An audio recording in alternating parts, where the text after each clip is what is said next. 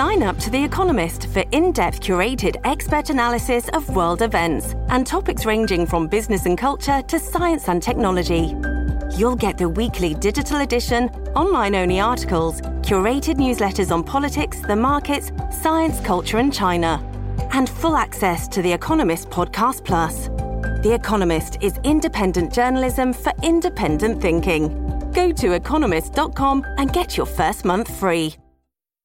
Estamos ready para empezar. Vamos a darle a esto rapidito. Señoras y señores, estamos en vivo y a todo color. ¡Tiro para el diablo! ¡Tiro para el diablo! Era, eh, señoras y señores, eh, después de tres episodios corridos, eh, la Trinidad hoy no está. Eh, Victoria está trabajando en la milicia, boing, tú sabes, eh, y ya tú sabes que el gobierno pues dijo, mira papi, tú estás muy al garete, si no estás teoría loco, ey, lo tienen secuestrado, ¿me entiendes? Pero nada, pero nada, tenemos hoy un invitado especial, uno de los OG, tenemos en la casa a Saúl. Un aplauso ahí para Saúl. Eh, me puse a buscar y yo dije, espérate, yo sé que Saúl ha estado en varios episodios, pero el primer episodio de Pata Abajo fue episodio 14, hace dos años atrás. Wow. Sí. Y yo dije, lo cabrón, el tiempo está... Está volando, de verdad, está volando, porque se siente como si eso fuera ayer, cuando hicimos todos esos episodios, hicimos varios, después tuvimos uno con Benji, saluda a Benji por ahí. Y nada, bro, ¿qué ha pasado? ¿Qué ha pasado, bro? Like, Nada, aquí nomás. ¿Qué te cuentas? Aquí tratando de, de sufrir, de no sufrir en la inflación, ¿no? Sí, no, chacho, no, no, nos van a llevar al diablo esta gente. Este, pero nada, este, vamos a hablar de varias cosas. Antes de empezar, eh, pues le queremos dar un refresher aquí a la gente, pero quiero rapidito enviarle saludos a la gente. A varias gente donaron, se lo voy a poner aquí en pantalla, que últimamente se han ido un poco crazy aquí con las donaciones. So, vamos a ponerlo aquí en pantalla. Primero tenemos a Luis 14, o Luis 24, perdón, que dice, gracias, me gustan mucho sus videos desde México. Uy, y, sal- y donó, si no me equivoco, 20 pesos mexicanos porque sale MX. So, gracias por la donación, baby. Gracias, Este, Luis. Activo. No one like us dice titi tiros para el diablo, coño. Hoy no estamos ni, a- ni aportando ni para la calva de Eric ni para la rehabilitación de Víctor. Hoy aportamos para que Eric comience a hacer vlogs. Y lo, lo corté aquí porque se me olvidó. Pero dijo para que haga vlog troqueando y si no me equivoco en el gym. So, eso, hey, síguelo en el Instagram que Me tengo que poner para lo del troque, ¿verdad? Sí. A ver si hago par de blogcitos. esa sería dura, ¿verdad? Dale, dale, gracias, gracias. Este. Aquí viene este. Cam, Cambu Games. Dice: Bendiciones, me llamo. John. John, Cleaver. John Cleaver. Kiver. De Venezuela, salud de bendiciones. Son las bestias. Salmo 21.7, 121. 121. Versículo 7. Ajá, dice 7. Este. Jehová te guardará en todo mal. Él guardará. Él, puñeta. Él guardará tu alma. Diablo, un puñeta, that's crazy. Un puñeta mientras lee. ¿Dónde está te- escrachado, te Un puñeta mientras lee un versículo de la iglesia. Es crazy. Ah, te escrachado. Léelo, léelo. Versículo 7. Jehová te, ah, te guardará de todo mal. Él guardará tu alma. Ah, Jehová guardará tu salida y tu entrada desde ahora y para siempre. Boom. Gracias. Dios los bendiga. Amén. Dios los bendiga. Gracias John Keever. La, la donación. Este, Saúl, léete esa ahí porque yo estoy bien escrachado. No. Jeffrey Rosario. No los conozco y los quiero y los quiero con cojones. Gracias por estos videos tan cabrones que me alegran al día. Los quiero aquí en, en el RD. RD para dar una vuelta para acá. Los quiero y sigan rompiendo. Boom. Durísimo. Ese viene de Jeffrey Rosario. Gracias, brother. De verdad que eso siempre significa mucho para nosotros que ustedes no nos conocen, pero nos quieren. So, de verdad que eso, que eso deja mucho de decir del contenido de para R- abajo. Cabrón, nosotros tenemos un corillo Yo digo cacho, cabrón sí. en RD. Sí, sí, no, y eh, yo diría en el mundo, cabrón, porque papi, hay pales de Venezuela, hay pales de acá, de Perú, los he visto desde España, ¿sabes? Que es como que diablo, cabrón, pero RD está ahí también, RD. Sí. Yo diría que es uno de los primeros Sí. que empezó a, tú sabes, a montarse en la boba de pata abajo. El último, este, el ETS, este, Eric. Brother, mala mía, no vi el último video. Es que estaba esperando este video porque el álbum de Bat está duro. Y está es- Puñeta, se llama el reflejo. Está, esperando la, la reacción. Y estos dos dólares no son para el pelo de Eric. Porque ya se lo mandé en el último video. Es para Víctor para que deje el cabrón vape. Porque el, cab- el cabrón te necesito en los videos. Sí, oye, chacho, esas historias de Babe que yo he visto, chacho. Todo el mundo quiere a Víctor, quiere, lo quiere por longevidad. Este, este lo dijo Lero Alejandro, por si nos están escuchando, fue el que Ah, donó. ¿Verdad? Digo, Alejandro, mala mía. El, el último. Otro podcast más, otro palo más que mucha esperaba este podcast y mucho más con la Trinidad junta, tres podcasts seguidos, increíble. Si este podcast fuera una serie de Eric, fuera mi Personaje favorito. Ti, ti, tiro mal diablo. Duro. Saludito, no, Michael. ¡Eh! Duro. Coño. Ahí están. Esas son las donaciones, mi gente. Gracias de verdad este, por donar y, y dejarnos saber que ustedes están para el contenido. Estamos aquí, estamos activos. Eh, Y aunque hoy no esté la Trinidad, le vamos a dar un mega episodio educativo, entretenido, que es lo que tratamos de hacer. So, así que pónganse en el cinturón y vamos para encimota. También yo quiero mandarle un saludo a Yari Castillo. Yari Castillo lleva Ben Watching, el podcast. ¿Sí? Más de, como te digo, 10 episodios que ella lo ve y comenta, o él, no sé, porque es que la foto está rara. Pero, cabrón, comentando, pa, dos horas después comenta, pa, vi este, pa, y ya, y yo, diablo, ¿qué es esto? Cabrón, y lo está están, viendo. vi- están viéndolos así, los viejos. Y entonces, la aquella vez que puse el clip de, del episodio que yo tenía el bot, que, que estamos aquí Sí. jodiendo, que, Que me tiré el pe- ajá, ajá, sí, que sí, tiraste sí. los pasteles, pues cabrón. Yo había visto los views, cabrón, subieron bien cabrón. Sí. Después de, de eso. No, porque ese- yo, ese yo lo chequeé antes para ver, por- a ver si había un cambio. Y sí, cabrón, se metió. Por eso puse el link. Yo puse el link Ah. de ese episodio también. No, ese y cabrón, episodio se fue. Sí, Sí. Ah, pero saludito, saludito. Y gracias por de verdad que sí, mano. bien cabrón. También, ¿ya terminaste con tu saludito? Sí. Yo quiero darle, mandarle saludos y felicidades al brother Diego. Él siempre está activo con nosotros. Por lo menos conmigo, él siempre se pasa tirándome el, el DM y me pasa contando las cosas. y Está bien pendiente al podcast. Durísimo. Saludito al brother. Durísimo. Ey, felicidades. Que te que el pipi. Ey, mira, recuerden también el Telegram, una manera bien dura de crear comunidad, de comunicarte, tener ideas, debate, los debates ahí, papi. En el canal de deporte se pasan en la NBA, en el género urbano, cuando sale música nueva, todos están interactuando, así que dale para allá, el, el enlace está en la descripción, ve allí y mete mano, así que, boom. Bueno, muchachos, antes de empezar, eh, yo fui ayer y, tuve la, la- la oportunidad de llevar a mi hermanita a un juego, primer juego de, de OU, fútbol colegial, que aquí es súper grande. Y dije, déjame llevarla para convertirla en un fan. Eh, Ya yo creo que ese, para mí, yo creo que esa sea nuestra manera de, de como que conectar. Ir a los juegos de Tondel y ir a los juegos de OU. Y le gustó. Y en ese momento que estamos ahí y le pregunto cómo te fue la experiencia, ah, me gustó un 10 de 10, que sí, esto. Y me sentí como un padre orgulloso. Y dije, esto, esto es lo que se sienten los padres cuando llevan a su Sí, hijo hacho, a experiencias nuevas. Hacho, ¿Verdad? Hacho, sí, sí. Es como que me dio ese sentido y yo, diablo, es- diablo, nieta, como que... Yo llevo al nene mío, cabrón. Yo me siento tan feliz, cabrón. se le Ey, el corazón. ¿verdad? Porque Como uno que- lo ve feliz, ¿me entiendes? Se emocionan, es algo nuevo. Exacto. Todo es nuevo para ellos. Y ese gozo que ellos tienen a ti se- te, te transmite a ti. Es como que sí, sí, sí, sí, tú sí. sabes. Es brutal. Sí, este, yo me imagino que para ti también eso es una, ¿sabes? Tus hijos, yo, yo veo que tú siempre estás envuelto con tus hijos y eso. Y este, ahora tienes al mayor. ¿Cuánto tiene el mayor ahora? Ya cumplió 18. 18. Yeah, diablo. So ya. Y Eh. le gustan los carros también, ¿verdad? Sí, Sí. Eh, a Saúl es loco con los carros. O sea, el, el- el- este y yo trabajamos en, en Verizon por dos años. Yo fue, yo duré ahí y, y- y conectamos rápido. Y este- ¿Verdad? ¿Cómo lo conociste? Que te expliques, darle un refresh a la gente que tenemos gente nueva. Sí, exacto. A, a todos los oyentes nuevos, este, Saúl y yo nos conocimos en Verizon. Fue uno de los trabajos que yo apliqué cuando empezó la pandemia. Antes, literalmente antes de que empezaba la, la pandemia, fui a training y me tocaba ir a Dallas para el otro training que me lo iban a pagar y todo. Yo estaba emocionado por eso, pero papi, ahí, boom, dio el, el, el- ¿sabes? El- Ajá, La pandemia. la pandemia. Enseguida este man me dice, ah, tú eres boricua, ¿verdad? Ah, un placer. Y me saludó y ahí quiqueamos, verdad. Y fuimos, fuimos panas desde ahí, mano. Este, la gente sabe que, que, que lo, lo han escuchado los OG, saben que Saúl ha estado por ahí. A veces lo, lo piden. Ah, ¿cuándo va a traer a Saúl? ¿Cuándo va a traer a Saúl? Y ahí está. Pero Saúl, te ya Saúl tiene una historia y una trayectoria. ¿Tú qué hacías antes? ¿DJ? ¿Tú fuiste DJ en, fue en DC? Sí, Cuéntanos tu historia. D.C.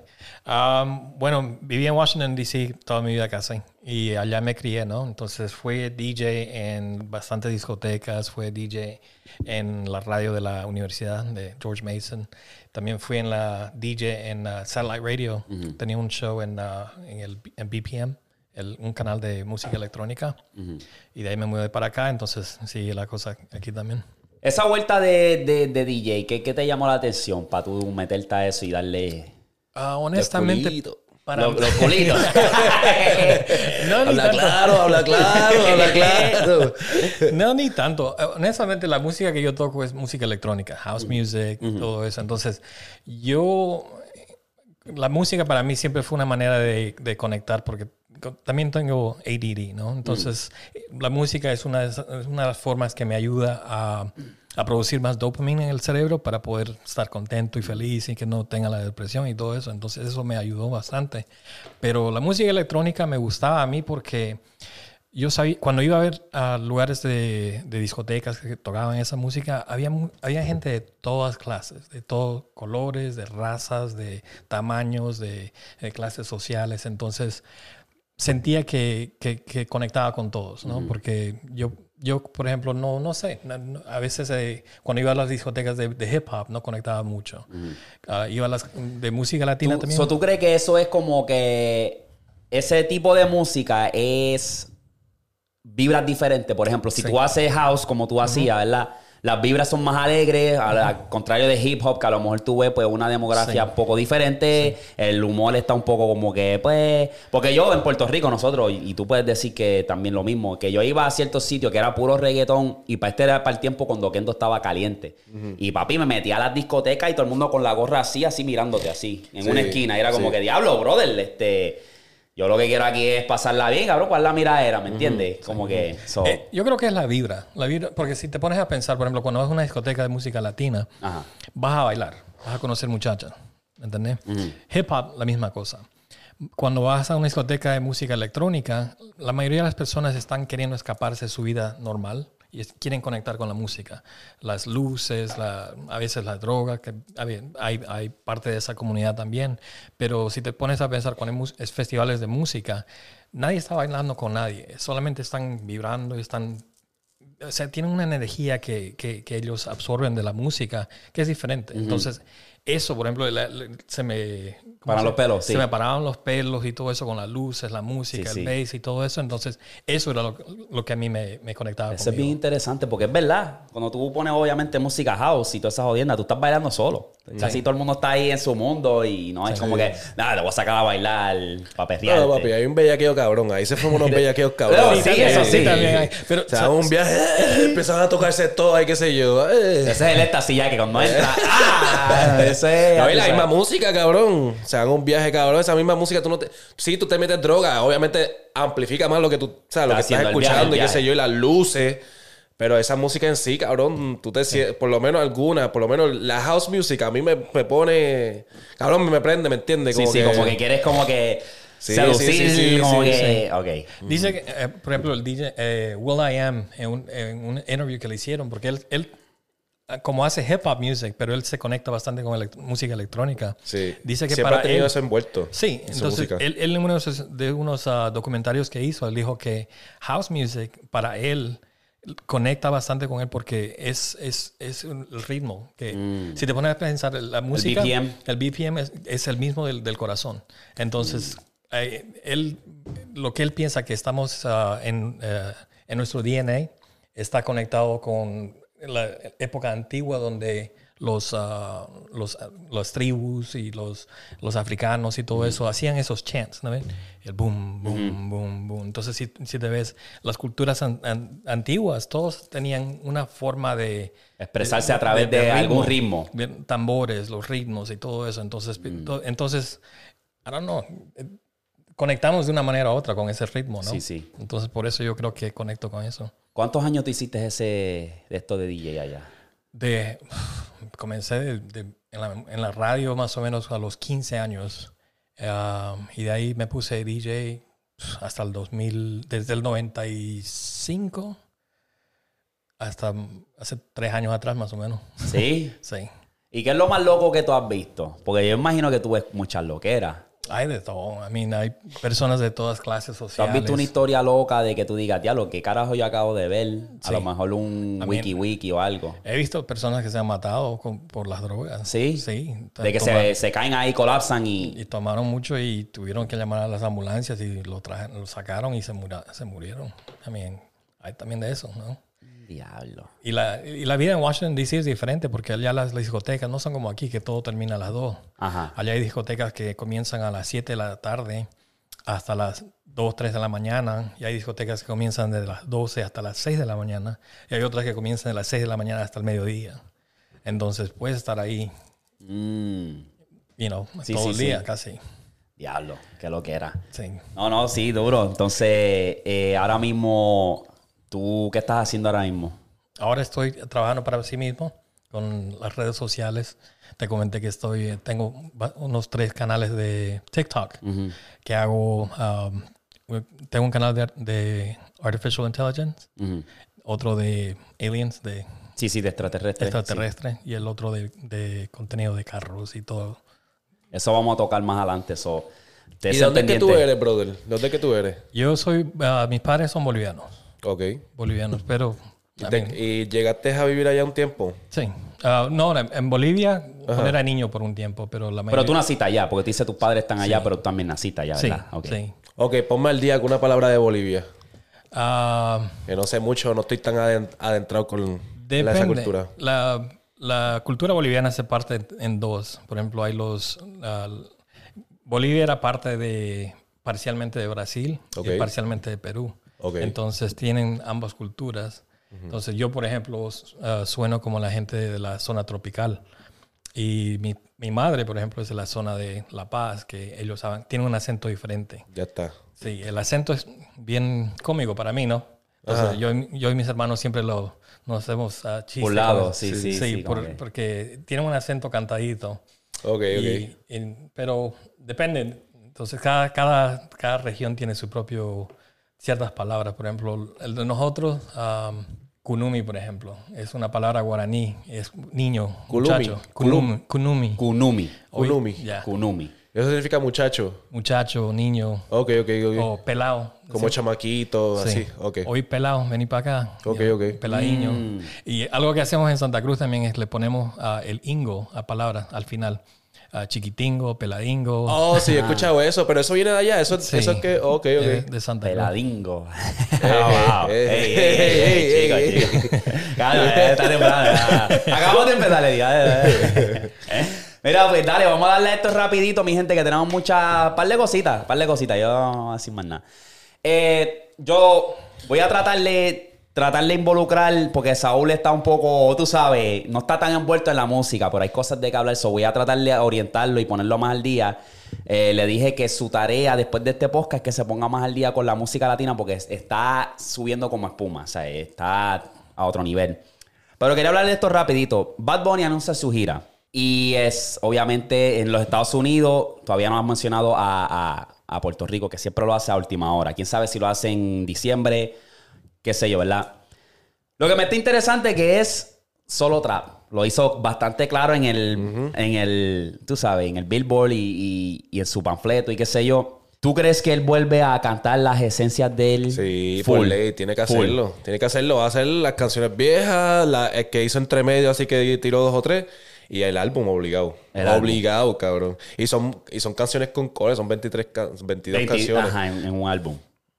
No va a cantar, me imagino, las de reggaetón. Pienso yo, las de la de Fade y la otra. Si dijo No, solo no, trap. la- yo creo que como quiera las canta. Él va a tener que sacar a por Exacto, ahí. pero si dijo solo trap, mm, no hubiese dicho eso. Pero sí, o sea, está cabrón. ¿Verdad? Está, está duro.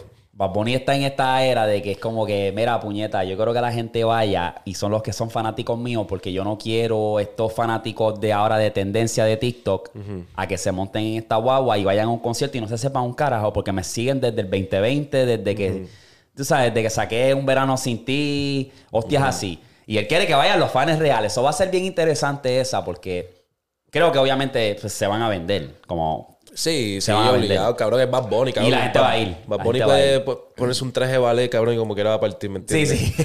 Pero, cabrón, Bad Bunny, papi, pon algo de Puerto Rico ahí para uno planear, Papi, o sea, no para los viajes. Yo quiero un viaje de Puerto Rico, Yo ¿me entiendes? Un, un fucking concierto de Bad Bunny en PR. Papi, es Cabrón, que... pero anúncialo, cabrón, para hacer los planes. Imagínate, viene lo dice la semana que viene, para el próximo fin de semana. Ah, ah, y tienes que comprar los boletos ahí en persona. No, no, eso está cabrón. Lo que pasa es que yo no sé cuál fue la data que salió que hizo que Bad Bunny dijera, pues yo voy a hacer que los boletos se vendan aquí para que la gente de aquí venga. No sé si fueron que muchos extranjeros fueron para allá, porque también tienes que pensar en los Eh. boricuas que no están viviendo en, en Puerto Rico que quieren ir a pasar, a, o sea, ir a una experiencia de, de- de un concierto en Puerto Rico, porque ese es único, ¿me entiendes? So, yo no sé. Pero él lo- es un huele bicho. Él va literalmente a anunciarlo el miércoles y decir el concierto es viernes. Sí, cabrón. Vol- obligado. Obligado. ¿Qué tan familiarizado tú estás con Bad Bunny? Más o menos. Más o menos. ¿Cuál fue la última canción que escuchaste de Bad Bunny? Fue bastante tiempo. Yo creo que la que hizo con Will Smith. ¡Eh! ¡Diablo! El pastel más grande de Esa es la de. Esa es la Que ni de. me acuerdo, cabrón, esa canción ni... ni- Eh, Está rico, claro. Está rico. Sí, sí, sí. Que Bad Bunny, si no me equivoco, trató de cantar como en salsa, salsa o así, o como... Ni me Más acuerdo de esa menos, canción. Porque yo creo que también sale Marc Anthony en esa canción, ¿verdad? Sí. Es Marc Anthony. es Latin. Creo que es es, es latina, pero no es como. No es ni salsa ni Es bien comercial. urbano, comercial. Sí, es súper comercial. Está rico. Estoy tratando de pensar el, el corito, porque el corito era como que medio raro. Medio raro. Sí. Esa es una de Este- esas canciones que nunca se me pegó, de verdad. No, es Escuché que una está- vez... Es que fue un. pa- este, en verdad ¿Qué? fue un. No, no, fue un. Un pastel. Ah, ah, decir, chacho. No, eso... Sí, sí, era con. Con Marc Anthony y Bad Bunny. Mm, Sí. Ok. Este... Bueno, Digo, Marc Anthony y Will Smith. interesante esa. Este, hay una cosa que, que obviamente, pues la gente, yo, para mí, está sacando lo que es las líricas y lo que está diciendo Bad Bunny fuera de proporción. O sea, me han salido varios videos en TikTok y está bien interesante porque hay una muchacha que dijo, tú sabes que la barra de Psycho Bonnie, que es charro. Hay una muchacha que es mexicana, parece, chicana parece, porque no sabe un carajo de lo que estaba diciendo. Y, y dijo, ah, pero que, que, lo has visto, ¿verdad? Que racistas son los boricos usando esa palabra charro cuando Sí. en México significa, es como que, ay, zángana. O sea, sacando eso fuera de proporción, entonces la gente no se la comió, obviamente, y le dijeron, mira, chamaca, cálmate, cálmate, porque en otros países se dice, se usan esas mismas palabras para otros significados. Y es como que todo el mundo quiere buscar ese momento de viralidad, como que voy a ser el primero en mencionar esto para que me le caiga bien a la gente. Es como que, cabrona, quedaste bien mal.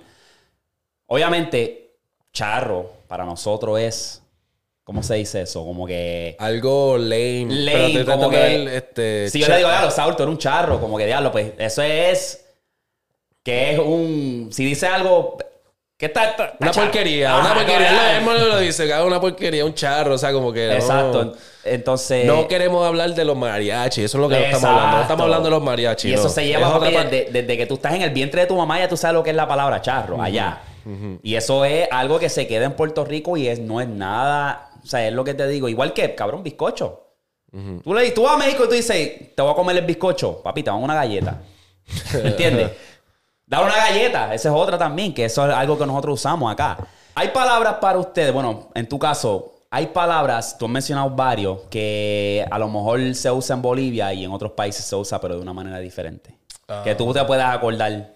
Choclo se refiere al maíz. Choclo. Este pa'l carajo. Choclo. Ya. Eso es maíz y, y mazorca. Sí. Mazorca para... Cómete este choclo, baby. que, que, que en México le dicen elote. Sí. Este, ok, bien interesante. Lo, ayer estuve, no me acuerdo dónde carajo saqué, pero la palabra, hay algunos países que dicen piscina. Ah, lo, estaba viendo una serie. Alberca. Y ajá. España dicen piscina. Y yo dije, ah, pues lo dicen como nosotros. Porque en ciertas áreas en México, al parecer, es depende, porque piscina es más fino, entre comillas. Y alberca es más como que, ok, esto de barrio, qué sé yo. So, esa fue una palabra nueva que aprendí ayer. ¿Cuál era la palabra esa que estábamos paseando con las novias nosotros? Este, la de la de chorrera. Este, ¿Cómo es que le dicen? ¿Chorrera? Desli- deslizador. Deslizador. Deslizador. cabrón, yo nunca. No, no, en mi vida yo no puedo ir para el parque. Me quiero tirar por el deslizador. Como Hay- que- no Hay sé. ciertas, ciertas palabras que como que suenan muy de novela, como que de, de, de en Puerto. Rico le decimos ese es el lenguaje Discovery Kids. Sí. Tírate por el deslizador. Y todo eso. Dame un paredado. Ey. Ay, ay, ay. Pues nada, estuvo interesante eso, en verdad, porque es que nuevamente me salió ese. No sé si viste el otro eh, de la muchacha que dio un breakdown bien en detalle. Literalmente el video duró dos minutos. Y está hablando de esa parte de Psycho Bonnie, de que ah, ahora Bad Bunny le está tirando a los mexicanos, porque ahora, pues, como la música regional está en el tope y Bad Bunny se está queriendo reguindar y buscar pauta, porque su mejor canción este año fue un por ciento con Grupo Frontera. Es como que. A mí, eso es verdad, pero cabrón, con y eso no está hablando de eso, no está hablando de los mexicanos. O sea, no- Exacto, es como Yo, creo que, yo creo que ellos no. Eso es, so- es solamente eso, no se saben la palabra. Y pues, en vez de estar hablando, buscar primero qué significa en Puerto Rico, se puso de Exacto, hablar- hablar. habla- exacto. Sí, pero pues, eso, eso es nada. Pero eso es lo que, eso es lo que, ese es el peso que trae Bad Bunny, ¿verdad? Exacto. Es que no importa lo que él haga, van a hablar de él. O sea, el álbum yo he visto mixed reviews, está bien Sí. polarizado. A algunos les gusta, a algunos no. una- o sea, es como que. Pero sigue rompiendo. Pero sigue rompiendo, exacto. Es como que. Y él no lo hizo con esa intención y como quiera estar rompiendo eso. Sí. Tú sabes, yo no sé qué más decirte en eso. Cabrón, la que está rompiendo es John Mico, Dios mío, esa cabrona. ¿Qué hizo ahora? Cabrón, ah, está de las top listeners ahora Ah, mismo sí que le rapera. pasó por lado a, a Ice Ah, Spice. Spice, cabrón. Raperas. Sí. Porque mucha gente, ay, Karol G, cabrón, no, no es rapera, Karol G. Exacto. Rapera. Interesante. Como quien dice, John Mico no es rapera. Eso te iba a decir. eh, ella se. Ella es más como que trapera, pero la mayoría de las canciones que son palenques son el reggaetón. Exacto. Pero Ah, yo no la considero rapera, pero yo tampoco, yo tampoco. yo cuando me dicen rapera, yo pienso rápido en Nicki Minaj, la bestia de las bestias. Esa es la bestia de las bestias. Eh, déjame ver qué más tengo aquí. Pero Ice Spice es peste. Eh, yo tampoco la considero rapera. La baby. Sí, es rapera. Ella es rapera. Sí, no la Sí, considero. ella se concentró en rap. Ella, yo la considero más artista de TikTok. Ay, cabrón. Ay, ay, ay, lo que eres un hater. Ah, no, no, No tú hatea a la baby, no hatea a la Ah, baby. This is what I was feeling you. Eh, I think I'm much. Eh, era. Dato curioso, no sé si te diste de cuenta de la canción de Bad Bunny, eh, Gracias por Nada, que era de Brian Mayer. Sí. Se había liqueado, ¿verdad? Es como que pues, se había liqueado esa parte de que Brian Mayer cantó Gracias por Nada y parece que se la dio a Bad Bunny. Bad Bunny a lo mejor dijo, pues, me la diste, pues, vente, vamos a hacer un tema junto para mi álbum. Estuvo interesante eso. Eso se debería venir como que era con todo y eso, cabrón. Pero, hecho, nuevamente, Y Seda está dura, cabrón. ¿verdad? Se da, está bien, hija puta. Ay, pero Gago, Gago, otra vez. El, Bunny es un genio en el marketing, cabrón. O sea, yo me di de cuenta que ese cabrón, cuando hizo la entrevista con Chente, tenía una camisa que decía Mónaco. Oh, es verdad. So, este, este tipo ya desde que sale un álbum, ya él está planeando y te deja eso, como le dicen, easter eggs. Eso, ok, toma. Está, ¿Cómo se dice esa mierda? Dándote este. ¡Puñeta! Hints. Déjame ver cómo se dice. ¿Cómo se dice hints en español? Este. Ah. ¡Diablo! Yo dígate de eso, me cago en la hostia. Estamos gringonizados ya. Ay, cabrón. Necesitamos, necesitamos Pistas. pistas. Pistas. Pequeñas pistas. y- Diablo, papi. Necesitamos a Víctor. ¿Dónde está Víctor? Ah, He visto a veces se tira a los gringos también. Este. So, eh, el tipo en verdad está, está bien adelante con eso. De, de- de- de cuando él saca un álbum, ya él sabe lo que va a sacar ya para el otro y nos deja pistas aquí y allá. Y Sí. yo creo que él es uno que no. Yo no he visto un artista hacer eso. O sea, Sí, eh, exacto, al sí. nivel de él. So, es un genio del marketing, en verdad. A mí no, no considero eso ser genio, pero No, es eso duro, es pero es tiro. O sea, ¿Qué o sea, cabrón? ¿Qué la genio gente va a hablar de eso? él, baby, la gente va a ¿Qué hablar tiene de él. genio eso, cabrón? ¿Qué van a, van a hablar después del hecho? Pues, pues esa es la idea. Bad Bunny va a decirte que yo. cabrón, estás estás bien mamón ahí. Eso, No, eso, chico, tema, pero- cabrón, eso no es la gran cosa, un genio, Ok, wow. ok. Saúl, ¿verdad? Empezó el 2023, chequéate. eh. Empezó el 2023, ¿verdad? Bad Bunny suelta una canción en febrero llamada Where She Goes. En esa canción hay varias pistas. Hay un pastel, le voy a decir pastel para que la, la masa, un bizcocho. eh, que decía Torta. 13, torta. 13, decía el número 13, ¿verdad? Y tenía un cartel. This episode is brought to you by Shopify. Whether you're selling a little or a lot, Shopify helps you do your thing, however you cha-ching. From the launch your online shop stage, all the way to the we just hit a million orders stage. No matter what stage you're in, Shopify's there to help you grow. Sign up for a $1 per month trial period at shopify.com slash special offer, all lowercase. That's shopify.com slash special offer. El que decía nadie sabe. Tú, tú lo ves por encima y te- te- ni te das de cuenta. El rato fue que tú lo cachas. Pues, ¿qué pasa? Que esas eran pistas que el 13 le iba a soltar un álbum de este mes, viernes 13. Wow. Y lo hizo en febrero, lo puso ahí, pa, pa, pa. Antes de soltar el álbum anterior a ese, él puso en Puerto Rico, hay un, como que dice Craigslist, pero de Puerto Rico, se llama clasificado online. Pues él puso su Bugatti a la venta. Entre comillas, voy a vender mi Bugatti, llama este número. Cuando tú llamabas ese número, salía una canción del álbum que no había salido. Eh, y salió, y tú puedes escucharla, el- una canción de ese álbum. Cuando tú testeabas ese número, decía gracias por testear, el Bugatti no está en venta, pero ahora vas a saber cómo se llama este álbum y es Un Verano Sin Ti. Eso es como que, Wow. si tú me dices a mí que son es genio, cabrón. Sí. Eh, Eso más o menos sí. Pero Ah, cabrón, eso. ah. Pero cabrón, de lo de Mónaco. ¡Ay, qué genio! Tenía una camisa de Mónaco y sacó una canción de Mónaco. ¡Wow! Sí, cabrón, eh, ya, eh, vale. Vale, límpiate, límpiate, por favor. límpiate. Pero coño, como que es un detalle pequeño que para mí es como que, ok. Sí, lo, pero normal. Lo, lo, lo, lo planeó. Sí. So, I mean, ¿Sabes qué a mí me hace acuerdo Bad Bunny? ¿Qué? Prince. ¿sí? En bastantes cosas, sí. ¿Por qué? La manera que se viste, la manera que no se representa de un sexo a otro, la manera que... Es verdad, era como que un rockstar en otro género. Sí, sí. Prince, ¿verdad? Sí. Me- tiene bastantes cosas que son bien parecidas Mm. de ambos. Sí. Ah, pues sí, sí. Este, yo no, yo llevía, yo, o sea, Prince para los tiempos ya de allá, pero yo lo he visto a veces y es como que me da esa pinta de que como que yo hago lo que me da la gana también. Sí, como, ¿Cómo se llama el, el merenguero? ¿Quién? Ah, Tony Rosario. Ey, que ese cabrón, papi, un día está normal y un día pues voy para la tarima, papi, bien, tú sabes, diva, ah, con la...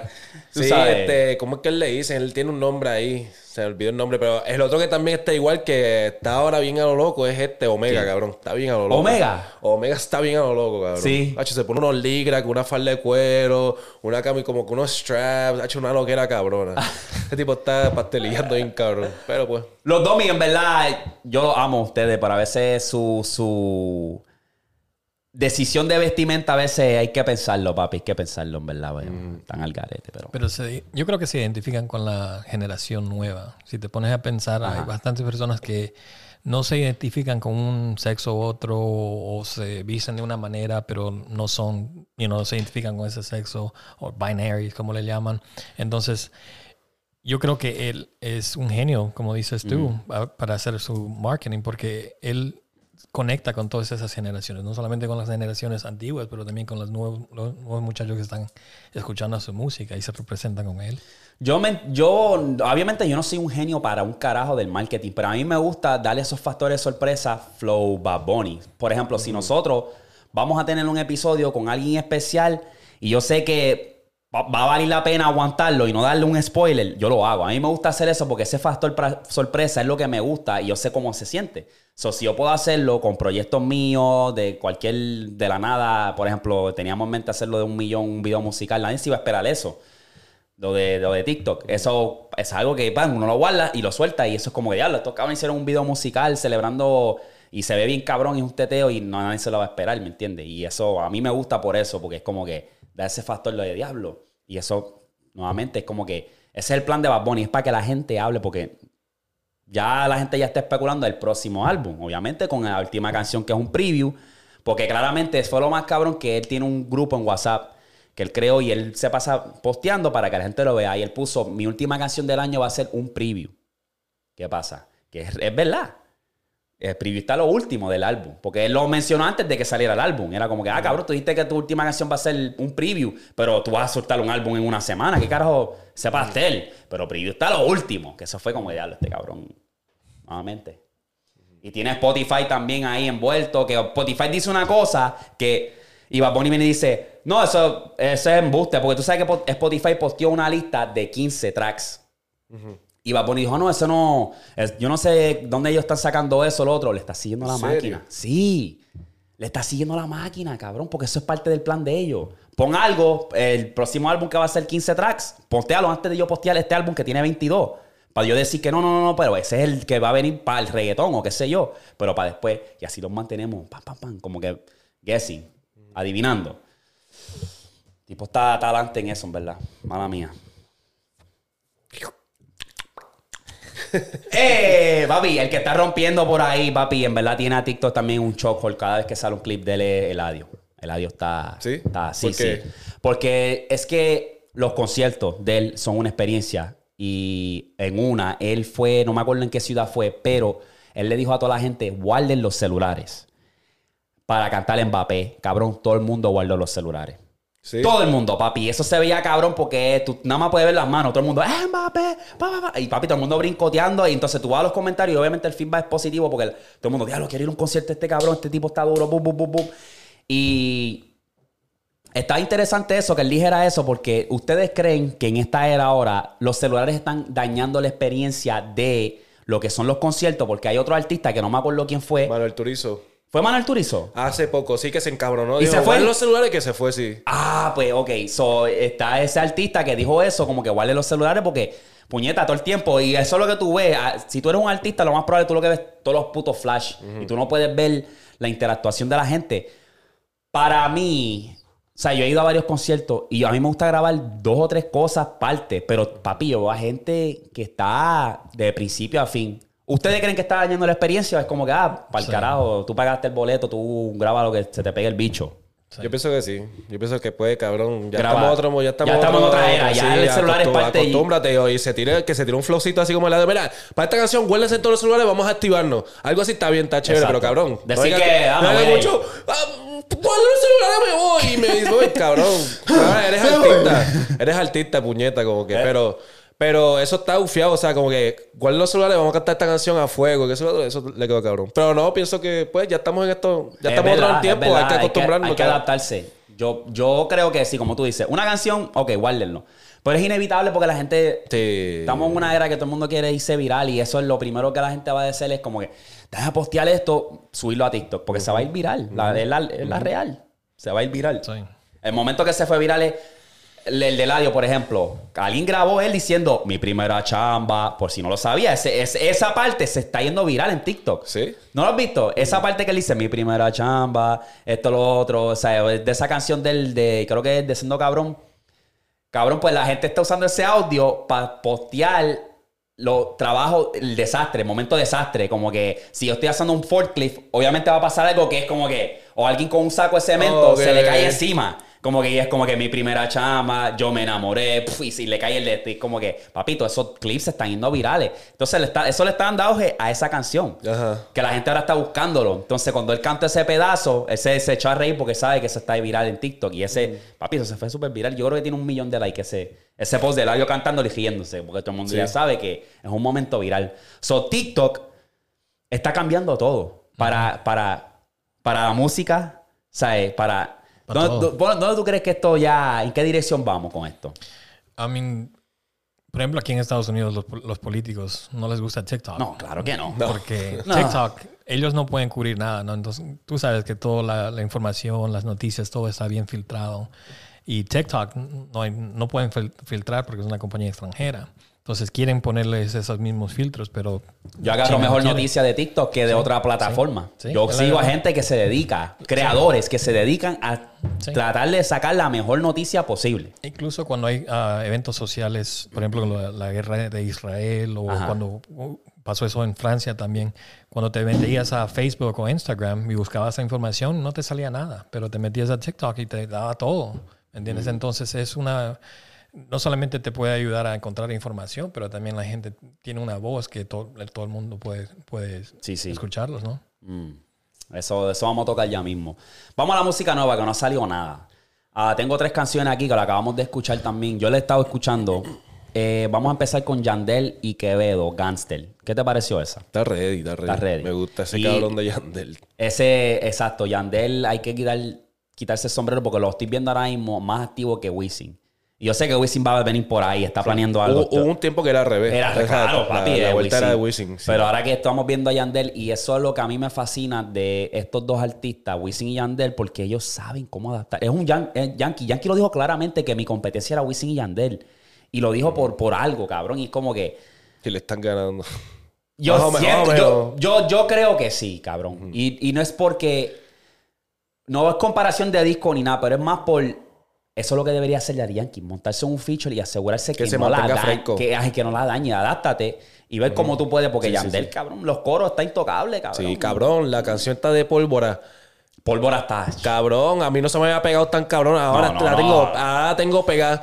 ¡Eh, macho! pólvora! ¿Qué, cabrón?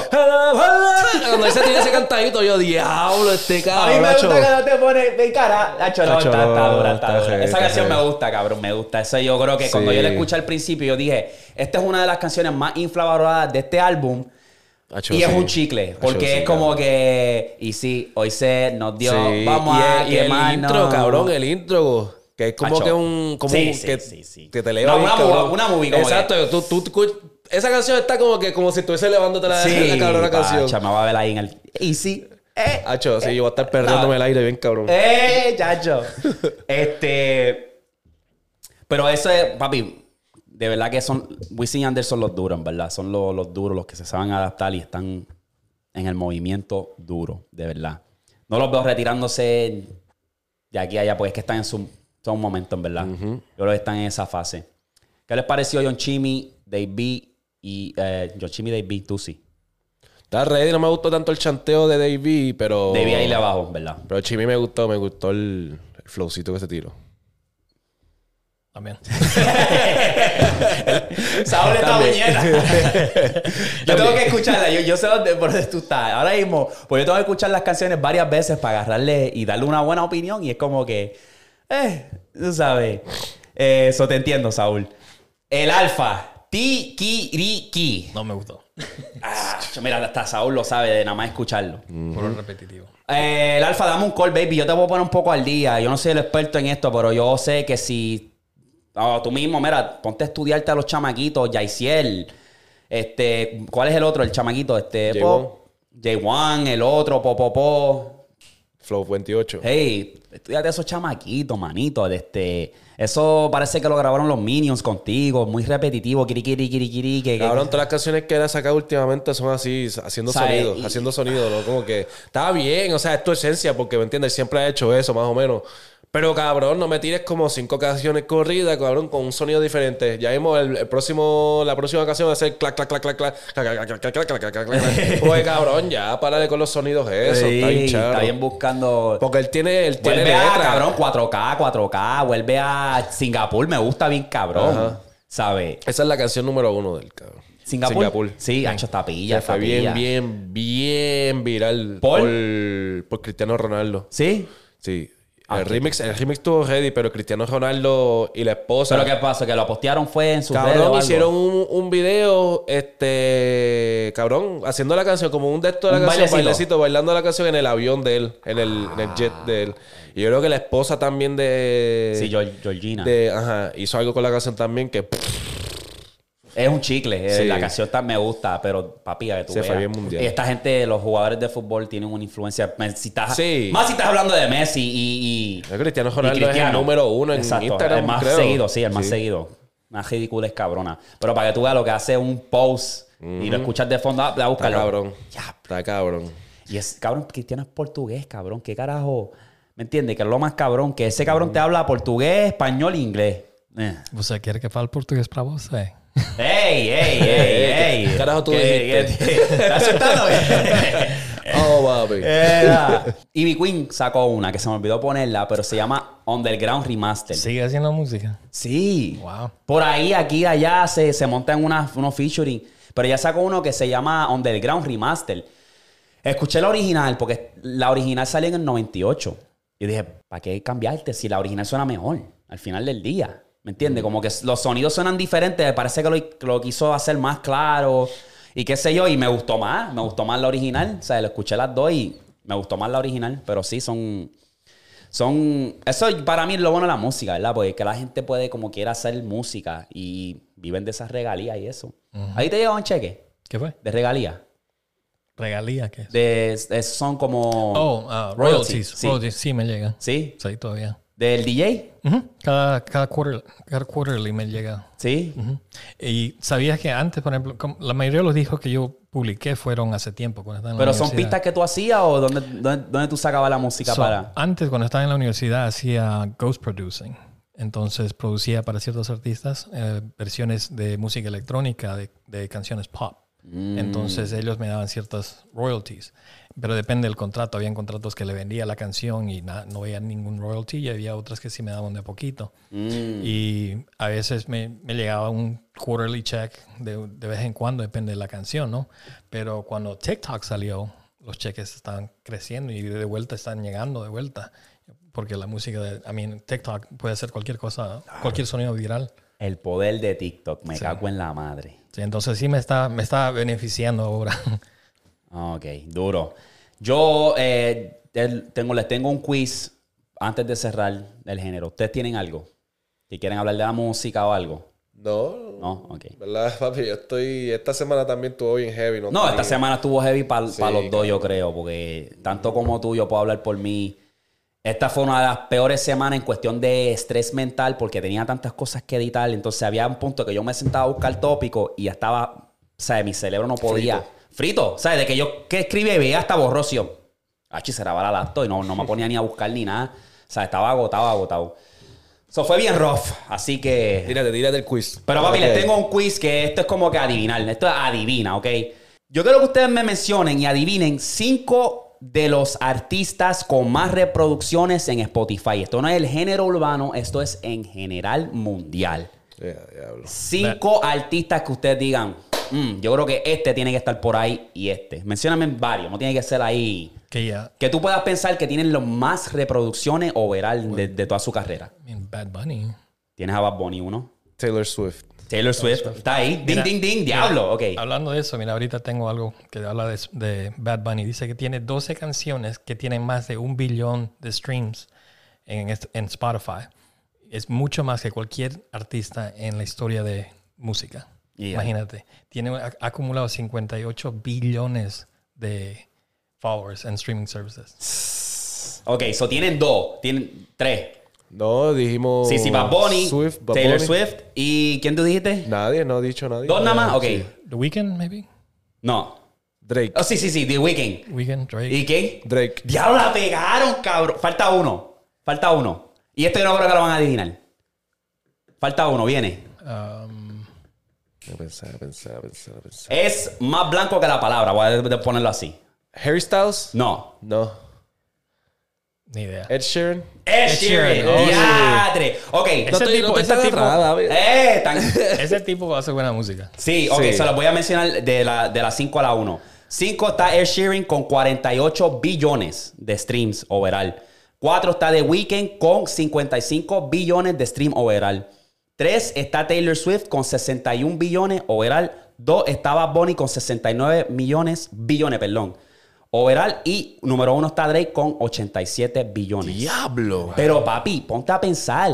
Bad Bunny lo que lleva son cuántos, siete años en, en, en un- en una industria que no estaba a ese nivel así de que este cabrón lo elevó a ese nivel. Es el único artista ahora mismo latino aquí en este top 5. Sí. Mantener en cuenta que es- Drake, ¿cuánto lleva? 10 años, casi par, de, par de años chévere. y la música de él es estrictamente en español. Estrictamente en español.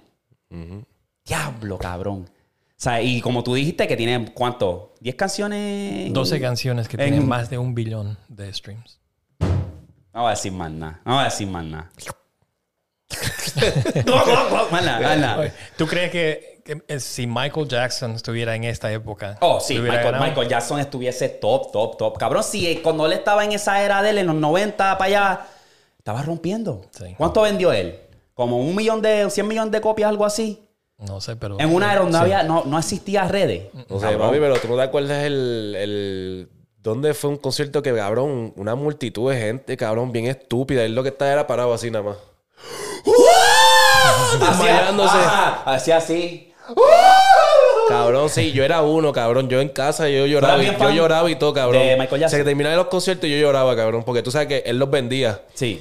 Ah, hacía unos especiales y los vendía. Este, y cabrón, yo gané una competencia de, de talent show haciendo de Michael Jackson, ¿no te acuerdas? ¿Sí? Sí, era bien fanático, full, full, full. En canales, en canales, todo el mundo me reconoce por Michael Jackson, cabrón. Sí, ya lo Todo el mundo me dice el Michael Jackson, Michael Sí. Jackson. Era por eso. No, si él si estuviese en esta era, estuviese otra liga, de verdad, no, no tuviese competencia. Pero hay que, darse, hay que dársela también a Drake. Sí, Drake. cabrón. Mucha gente habla mierda de No. él y le hatean, pero cabrón, Drake está a otro nivel y la gente se quieren. Como que ellos piensan que Drake va a ser Drake siempre, del Drake de aquella vez. Sí, como sí, que sí. cabrón, ya Drake está vacilando, está chilling, está jodiendo, cabrón. Puso a su hijo a cantar, cabrón, y está partiendo el nene con una cancioncita, ¿me entiendes? Jodiendo con su nene, Pero- está pero- chilling. Ok, es bueno hacer eso, pero ¿a qué punto tú dices, no quiero, porque eh, hay un dicho que dice en inglés, eh, si tú vives mucho tiempo, vives tanto de que te conviertes en el héroe al villano. ¿Cómo es que you live too long? If you live too long, you become The villain. the villain, algo así, una mierda así. ¿A qué punto tú dices, no quiero hacer cosas que empiecen a joder mi reputación o mi legado? ¿Me entiendes? Como que... Yo, yo siento que él no está haciendo eso. No creo. que No, no- sí, casi lo hizo porque en el último álbum estaba queriendo experimentar con house music y música electrónica. el- ajá. Entonces, no sé si le habría ido bien o no, no he visto No le fue bien. Al principio como que no se la dieron nunca, pero hay un tren que, está, que lo hemos hablado, que ha, ha ido- ha habido un tren que la gente finally, y tiene un- él tiene un hit en esa canción, pero la gente finally are kind of like, yo, I'm sorry, I didn't, I didn't, you know, I- no lo entendí antes. Gracias por este álbum. Yo pienso que lo hizo porque quería se- seguir a The Estamos Weeknd. hablando de Honestly Nevermind, Ajá. ese álbum. Yeah. Sí, y eso era como que verano, está todo el mundo sacando música electrónica, está como que esa mierda de música The electrónica. Weeknd. Y yo escuché que ese álbum también se escuchó en allá en, en, eh, eh, Ibiza. Sí. Que los, Sí, tiene los yates party. Ese álbum estaba rompiendo allá. Bueno, Cabrón, se- macho, Drake, Drake, cabrón. Él, él estaba siguiendo lo que quería hacer a The Weeknd. Sí. Porque el, el álbum de, de Weeknd lo producieron por Swedish House Ma- Mafia, que fueron uno de los DJs mejor pagados de toda la historia de, ele- de música electrónica.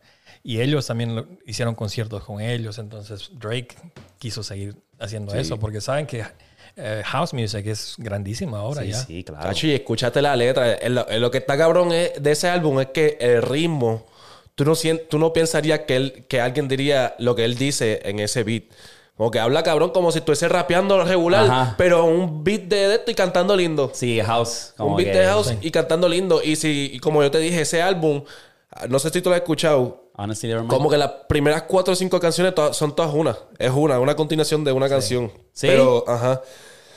Anda, Por eso te acuerdas que te había dicho, cabrón, no, tienes que escucharlo desde De principio. de principio a fin, En en, orden. en orden, en orden. Mm, ok. Hablando de Michael Jackson también, ¿tú crees que... eh, yo creo que Michael Jackson hizo todos sus éxitos porque él empezó a experimentar con diferentes géneros mundiales que atraía a personas de todo el mundo. Entonces yo creo que The Weeknd y Drake están queriendo haciendo lo mismo porque saben que ya tienen su género ya bien Agarrado, sí, ya, a ya lo tienen. sí. Entonces están queriendo experimentar con house music y otros. Tú sabes lo que no me gusta de Drake es que Drake a veces se pierde con su identidad. Me refiero a, por ejemplo, cuando él hace colaboraciones, para darte un ejemplo, con jamaiquino, él ahora quiere ser jamaiquino. Cuando hace colaboraciones con el- los ingleses, él ahora es, es inglés, es british. Es como que cabrón. ¿Que no hizo una canción con Bad Bunny también? Sí, y quería ser latino. Es como Sí. que, cabrón, no, no todo el tiempo te tienes que ver esforzado a tratar de hacer. a Pero ese de- es el flow de él. Ese es el flow de él. ¿Me entiendes? Cabrón, ese es el flow de él, cabrón. Es el flow de él. Él es actor, cabrón. El cabrón. Sí, es un, él- eh, él- tú has visto los videos. Él tiene unos es videos, un cabrón. comedia- un comediante. Él, él es un vacilón, ¿me entiendes? Él, él le gusta eso, cabrón. Se pasa en los Saturday Night Live jodiendo, cabrón. Él es un vacilón. La gente no quiere cantar. Lo quieren poner como si él fuese el más bichote. O el más. Mm. el rapero serio, ¿me entiendes? No, el tipo es un vacilón y está sacando hits. Y puede decir que se pone a joder así, cabrón. Otro farruco, cabrón, que se pone así a joder con los beats y. Y, y se, este, ¿cómo se digo? Se adentra bien cabrón a la música. ¿Tú, tú viste la crítica de Joe Biden hasta alrededor del álbum de Drake? carajo me importa lo que dijo Joe Biden el fucking Drake? ¿Qué No, dijo? no, no, Joe Biden, perdón, Joe Biden. Oh, ok, Joe Biden, ¿qué carajo me importa irse, cabrón? Ajá, ¿qué dijo Joe Joe Biden? Pero ese es el, el enemigo grande de ese, cabrón. Él dijo, Drake, cabrón, haz música de tu edad. Deja de estar tratando de atraer a los chamaquitos. Por eso es que él está donde está, Joe Biden. Porque no se adaptó al, al la- Exacto, exacto. la- Exacto. Tiene, en parte tienes razón, pero en parte es como que tú tienes que adaptarte nuevamente. Es como que, pues le estaba tirando como que, cabrón, tú le estás tirando a las chamaquitas, tú tienes 36, le estás tirando a las chamaquitas de 24, 25, dedicándole estas canciones, todo lo otro. Es como que... Cabrón, ahí es donde está el mercado. O sea, es que no entiendo, cabrón, ese cabrón... Y es como que, cabrón, tu carrera de fracaso. O sea, Exacto. Ahora son raperos, antes eras rapero, ahora son poscateros. Que como que, cabrón, cállate. Exacto, cabrón. Y siempre, y Drake siempre ha cantado las baby, ¿entiendes? Exacto. Y siempre ha sido medio fruity, ¿me entiendes? Cuestión de su música. Y se tira su rap. Eso es lo que está cabrón. Por eso es que la crítica, hay mucha crítica porque es que está cabrón porque le mete en los dos lados. La parte con las canciones de mujer, pero también te rapeo. un rap y te, y te apago tu carrera, ¿me entiendes? Si quiero. Sí, yo creo. Drake le respondió en el Instagram con un párrafo de tres pares de cojones diciéndole eso, que para mí no debía hacerlo, pero pues, como que cabrón, tú, tu carrera. Tú quisieras que tu, mi- tu carrera fuera lo que yo. Porque yo estoy haciendo cosas que nadie se atreve, que si esto, que si lo otro, como que cantándosela, como que no seas tan charro, cabrón. No seas tan. No te ofendí. Este. ¿Me entiendes? So, no, no sé. Ese cabrón de Joe Biden. Joe Biden. Joe Biden, cabrón, a veces me saca, pues por eso. Es como Es que hater, el más que habla. Es como que cabrón. Hatea a todos los de la nueva. Él hatea a todos los de la nueva, cabrón. Amigos, Pero le, por le eso- llevó el hate, Sí. cabrón, todo el mundo, todo el mundo. Y tiene que bajarle. Tiene Sí. que bajarle, en verdad. Pero, anyway. Eso es lo que yo tengo hasta ahora. Hablando, antes de pasar a lo otro. Drake. ¿Ustedes creen que Drake. ¿Quién va a ser el, el- ¿Quién se va a casar primero, para decirlo así? ¿Drake o The Future? ¿Quién se va a casar primero? Yo veo a Future casándose, casándose primero y dejándola el próximo mes. Esos, dos, esos dos están viviendo la vida. Me gusta, me gusta esa vuelta, en verdad. Pero sí, el Future yo creo que ya va para 40 ya también. Está viviendo la vida de, de soltero. Sí. Bachelor, Bachelor. Ese álbum de él estaba bueno también. Anyway. Vamos a pasar a lo otro, rapidito. Mira, esto es un tópico eh, que está dando bandazo por ahí. Yo estoy seguro que Saúl sabe de eso bien chévere, bien en detalle. Eh, a lo mejor tú nos puedes orientar un poco mejor. que todavía está dando bandazo por ahí, lo de Israel, palestino. ¿Cómo se da esta vuelta y si estamos afectados o se aproxima una tercera guerra mundial? Porque lo habíamos hablado en el podcast anterior y habíamos dicho como que puede ser, puede ser que sí, puede ser que no, porque esto puede causar también que China diga voy a invadir Taiwán. Sí, el problema que yo, que yo veo es que Israel, ah, no, que Irán está metido en el conflicto. Eh, Irán es el que está facilitando las, el dinero y los, y los la- guns y misiles y todo eso para Gaza y Hamas.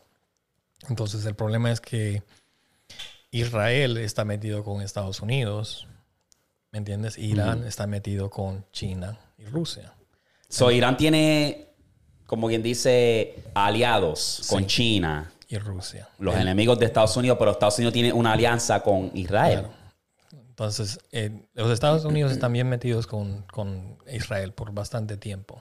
Entonces, el problema es que ahorita, el problema es que la gente, especialmente musulmana, está bien ofendida por a la manera que los Estados Unidos está no solamente ocultando bastante la información que les afecta a la, en los- las discriminaciones a la gente musul- de, de fe musulmana, sino que ellos están poniéndolo a, a Jerusalén o a Israel como si fueran el... ah, que, que no, que no son los villanos, ¿me entiendes? Que son los buenos. Claro. Como que apoyan. Entonces, si tú, tú te pones a hacer...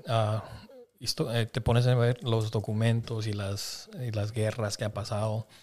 Israel, por, desde 1900, imagínate, son casi como 7, 8 décadas que ya están oprimiendo a los palestinos. Y ambos están de uno para otro de guerras, matándose uno a otro, uno a otro. Por ejemplo, Israel ahorita todo el mundo está enfocado que Palestina le hizo todas esas atrocidades a Israel, pero dos años atrás los israel- israelitas le hicieron a, a Lebanon. Y, te, y si te pones a, a- A buscar y... a buscar, ves que Israel es- ha sido el bully, que le llaman, no sé cómo se dice. Sí, sí, este, lo- los abusadores. eh, los abusadores de los palestinos por años y años y años. Entonces ellos ah, han sido bastantes generaciones y generaciones que se están defendiendo de las atrocidades de Israel.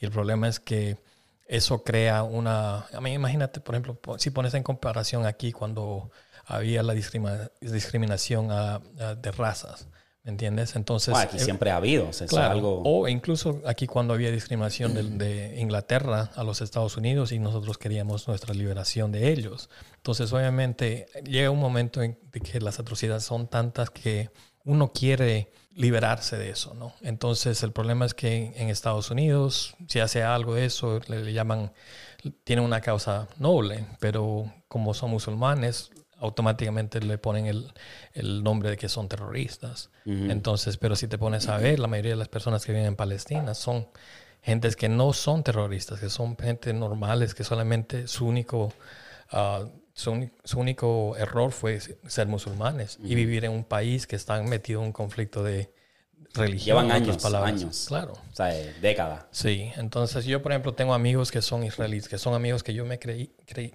crié desde niños. Y ellos me cuentan, por ejemplo, qué fue, cómo fue vivir allá en Israel o en Palestina. Y la discriminación es, la discriminación es tremenda a cualquier persona que tenga una fe de musulmana. Por ejemplo, no, no, les, no los dejan casarse de uno a otro. Le discriminan en las escuelas, en las universidades. No puedes vivir en, en, las en los mismos lugares donde tú vives. So, tú Los dirías-. Los aeropuertos, en los aeropuertos tienen como un... Son bien... O sea, como él dice, bien los discriminan a los palestinos. Dicen, cabrón, yo vi una historia como que el tipo estaba en el aeropuerto y a un palestino lo tenían casi desnudo. Ahí mismo al frente de todo el mundo, cabrón. Sí. Como que humillándolo. Ajá, exacto. lo humillaron, los matan. So, ¿Ustedes creen? Porque eh, yo estoy tratando de orientarme lo mejor que pueda porque pues yo sé, de- conozco un poco de la religión musulmán y trato de orientarme para tener mejor conocimiento, para no dejar mi- que mi ignorancia pues diga lo que no tengan que decir. Unos pastelillos. Sí, ajá, exacto. Los musulmanes están ubicados en Palestino. Sí, lo, lo que fue, eso fue lo que fue. Los israelitas no tenían una tierra de ellos propia, ¿me entiendes? Entonces, la, en, los, en, en 1800 más o menos, ah, eran el- ellos fueron los discriminados. Ellos vivían a través de toda Europa, disparcidos por la guerra, la Hitler, Cuando porque sí, cuando estaban los nazis. los buscaron. Entonces, ellos quisieron eh, proclamar la, la tierra de Israel propia de ella, porque esencialmente ellos eran de ahí. El problema era que la mayoría de la gente que vivía allá en ese territorio eran musulmanes ahora. Entonces, de poco a poco, ellos querían reclamar su territorio a través de décadas, pero lo hicieron de una manera bien, con atrocidades, con matando gente, niños y todo eso. Entonces, de poco en poco, inicialmente comenzaron con un movimiento que se llama Zionism. En el- escuchado. sí, en Sí, el cual ellos, uh, basically, es como Hamas. Hamas ahorita es un movimiento que... Hasta lo que yo tengo entendido, eh, son los quieren programar por lo que he visto, son los malos. Sí. So, Hamas inicialmente, ellos iniciaron ah, para proteger su propia patria, su propia gente, para defenderse de las atrocidades que pasaban en Israel. De la misma manera, los judíos hicieron el movimiento Zionism para proteger su tierra, para reclamar su tierra donde vivían antes y todo eso. La única diferencia es que los Zionism estaba dividida entre los religiosos y los no religiosos. Entonces, por ejemplo, en la ley judía, nos- ellos ah, condenan a matar a otra persona. Entonces, los religiosos, el, el Zionism que es religioso no, no acepta eso y el otro sí. Entonces, eh, ahora Hamas, se, de poco en poco, empezó a convertirse más en un movimiento radical o terrorista porque, obviamente, si tienes generaciones de, de ocho generaciones de personas que te paran matando a tus abuelos, a tus tíos y Ya todo te eso, cansa, llega un te punto cansa, que- Claro, que- entonces llega un momento de que ya están cansados y tienen, tienen un uh, odio Hacia, hacia su ellos. enemigo, obviamente. Obviamente, entonces con ese odio y con armas y todo eso, entonces se convierte en un movimiento radical en el cual puede, a mí lo mismo que pasó aquí en Estados Unidos con los, los uh, ¿cómo le llamaban? Los uh, Anonymous o Anónimo. no sé, Los anónimos.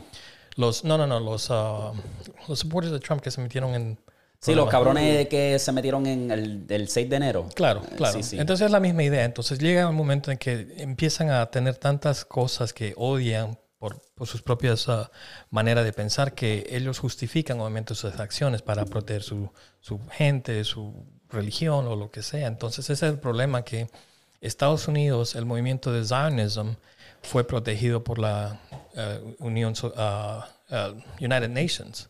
Y hay eh, hay- en la historia han habido bastantes presidentes que han querido meterse entre medio para haber paz. Pero el problema es que hay tanta um, Odio. ma- odio y mal fe entre ambos Que que ¿tú, crees, ¿Tú crees que eso no es irreparable ahora mismo? yo creo que sí, porque el problema ahora es que Israel está, tiene tanta protección del United Nations y de los Estados Unidos, militar, financieramente y todo eso, que son, honestamente, e- ellos son la, el, el movimiento de, de militar, el cinco más grande de todo el mundo. Entonces hay personas que no ponen eso en perspectiva. Ellos pueden you know, Limpiar. mata- limpiar todos esos países eh, musulmanes. Entonces, eso es el problema de la, de la gente que vive, que son de fe musulmana en todo, todo el mundo, incluso aquí en Estados Unidos. Ellos están heridos porque ven las atrocidades. Ellos saben que Hamas ha hecho atrocidades, pero ellos quieren, quieren mo- demostrar de que no solamente son ellos los que, los que hacen las atrocidades. Los judíos han estado haciendo atrocidades por años, por décadas. ¿Me entiendes? Entonces, ¿quién es el evil? ¿Quién es el, El malo y... el malo? Entonces, en- entonces, no hay una manera de resolverlo a menos de que alguien vaya allá y divida los, los países y diga, ok, ustedes viven acá y ustedes viven acá, ¿no? Pero nadie va a hacer eso. Entonces, So, so, ¿Tú crees que la religión musulmana es la religión con más discriminalización? en esa área sí. Sí. Sí, porque Israel tiene bastante poder financiero, militar y todo eso. Entonces, los, por ejemplo, los palestinos los erradicaron de ahí, de, de- de su mismo país. Y ellos se han tenido que meterse en bastantes, pue- no, eh, ¿cómo se dice? Pueblitos o campos Sí. de refugio en, en toda la región por generaciones. Y de poco en poco han estado queriendo recuperar su, su territorio. Y el problema es que los, israelí- los israelitas los empujan más y más. Sí, porque empezó con un territorio grande y ahora está poco Claro, a poco encogiéndose. Poco, a poco. Está interesante, pero lo que a mí me tiene eh, preguntándome muchas cosas y me tiene un poco enfadado es que Biden acaba de firmar un, un nuevo bill que le va a mandar 100 billones a, entre Ucrania y Israel. Entonces, pues para la violencia estamos enseguida, hay, hay dinero, hay dinero, ¿me entiendes? Y es como Es- que con esos 100 billones, tú puedes resolver tantos problemas que hay aquí en este mismo este país país. Y tú decides que ya le has enviado millones y millones, cuidado, sí, billones a Ucrania ya, Sí. pero ahora vas a enviar otros 100 billones. Cuando tú puedes usar ese dinero para darle casa a todas las personas que perdieron sus hogares allí en Maui, le puedes, ¿sabes? resolver el problema tan grande aquí de deambulantes, de darles una casa. ¿Me entiendes? Tantas cosas, ni, ni siquiera hablar del sistema médico. o sea, tú puedes resolver tantas cosas, pero eliges no hacerlo porque hay un conflicto de interés con Israel y básicamente los Estados Unidos está comprando Ucrania. Así es que yo lo veo, ¿verdad? Sí, lo, lo que pasa es que hay, Estos dos, estos dos eh, países son ricos en recursos. hay que entender más o menos cómo la economía de Estados Unidos funciona en una manera global. El problema es de que Estados Unidos, si te has dado cuenta, siempre está involucrado en, En todos los guerras, conflictos, En sí. todos los conflictos internacionales. ¿Por qué? Porque esa es una manera de que los políticos aquí en Estados Unidos hacen bastante dinero. Te doy un ejemplo, por ejemplo, el senador de aquí de Oklahoma, él estaba encargado de la guerra en Afganistán. Habían contratistas que él asignó para que vayan allá con el conflicto de eso. Imprimieron dinero, mandaron las tropas militares a todo eso allá. Él sabía todos los movimientos que iba a pasar con eso. Él fue al, al mercado de valores, agarró todas las compañías que él iba a otorgar los contratos, puso su dinero de antemano y ni bien asignó ese- ese- esos contratos y inició la guerra en Afganistán. Se hizo millonario. Ahora ese, ese tipo es, tiene más de 20 millones de dólares en- de, de- de dinero Gracias a la guerra. gracias a la guerra de Afganistán. So, tú me estás diciendo que la guerra es dinero. Eso. So, eso es les, dinero. co- les- les- les conviene. Claro. con- Entonces, ponete a pensar en eso. Por ejemplo, ese movimiento que él hizo es ilegal en Estados Unidos si tú lo haces. Por ejemplo, si tú cuando trabajas en Verizon te das, te das una noticia de que va a ser algo que va a ser bastante dinero y que va a subir el- el- el- la inversión de stocks de Verizon, si tú pones tu dinero, Dinero. ahí, te puedes meter a la cárcel. Se llama insider trading. Pero es que eso lo hacen los políticos de cada rato. Los políticos cambiaron las leyes para que ellos puedan hacer esos movimientos y siempre ¿Tú cuando- crees que- ¿Por qué tú crees que Nancy, Pelosi es... Claro, todos O sea, los políticos son más de, tienen, tienen worth de más de 20 millones de dólares cada uno, con un salario mínimo de 150 mil dólares. Obviamente es bastante, pero cualquier persona que hace ese dinero no va a hacer, no va a hacer 20 millones de dólares Claro, en, en claro. pocos años. Entonces, ellos hacen eso. Entonces, todos los conflictos internacionales son una manera para que ellos puedan hacer movimientos, para que ellos mismos puedan hacerse dinero internamente a través del stock market o a través, por ejemplo, tienen personas, familiares, amigos que son de la, de, que tienen compañías de contratistas militares y ellos se les asignan los contratos y todo eso. Entonces es un movimiento internacional. Por eso que en años, y en siglos y siglos, siempre nos hemos metido a todo. Entonces el problema que ahora tenemos es que en Estados Unidos todo, todo lo que el dinero que han imprimido, han imprimido más de 38 trillones de dólares. En, no solamente en Trump, pero también Biden. O Sí, sea, sí, ambos. sí, sí, claro, claro. Ambos hicieron ese, imprimieron ese dinero para el, para el COVID Relief Funds, para que todo el mundo reciba un cheque pequeño. Pero el problema es que la mayoría de ese dinero fue asignado a las compañías grandes. Nosotros recibimos un pequeño cheque de 1.200 que no nos afectó mucho. Una televisión nueva, un down payment, un carro, cosas así. Pero ahora estamos pagando por eso porque el costo de todo ha subido.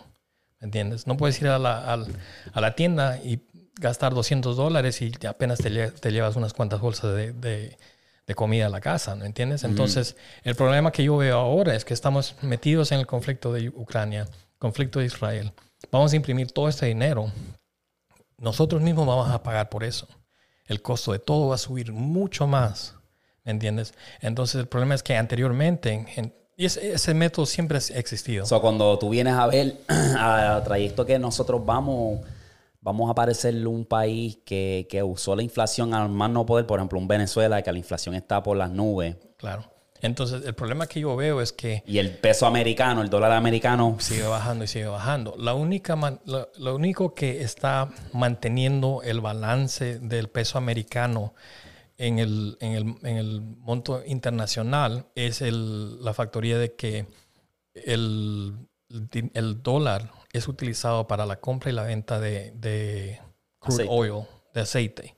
Entonces, to- todos los países tienen que comprar y vender Petróleo. eh, petróleo en, es- en- en- en dólares porque hubo el Brentwood Agreement que hicieron todos los países internacionales para poder utilizar el, el dólar como el, el Sí, sí, dinero el- internacional para eso.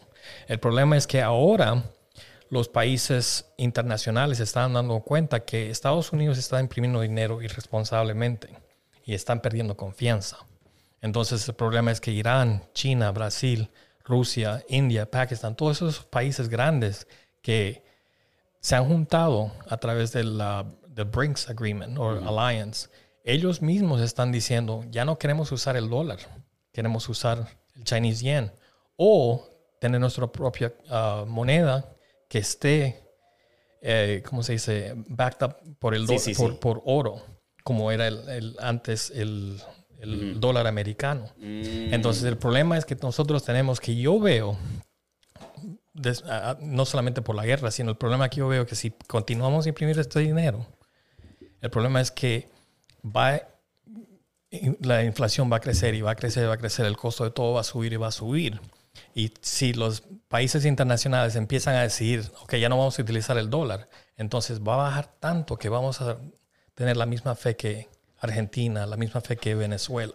diablo, so, estamos jodidos. So, si, si Saúl es el presidente de los Estados Unidos, ¿cuál es la solución para resolver este conflicto? No. Porque está interesante. está el- obviamente, como tú estás mencionando, requiere, Estados Unidos requiere conflicto porque así es que se mueve el dinero. Sí, el, el problema, I mean, no sería algo que, que obviamente podría arreglarse de una manera De la noche a la de mañana. la noche a la mañana. No se podría arreglar eso porque todo el sistema está diseñado desde el comienzo de la misma manera.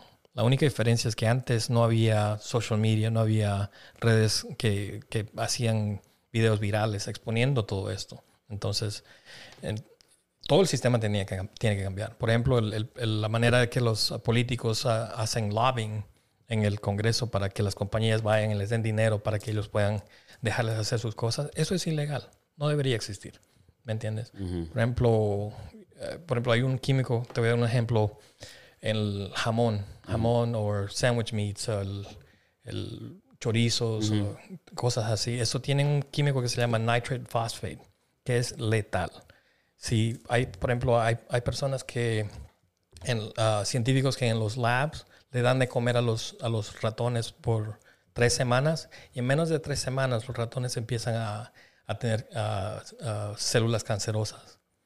Imagínate. Sí, porque dicen que la comida procesada, como lo que es el bacon... Produce, produce que- cáncer.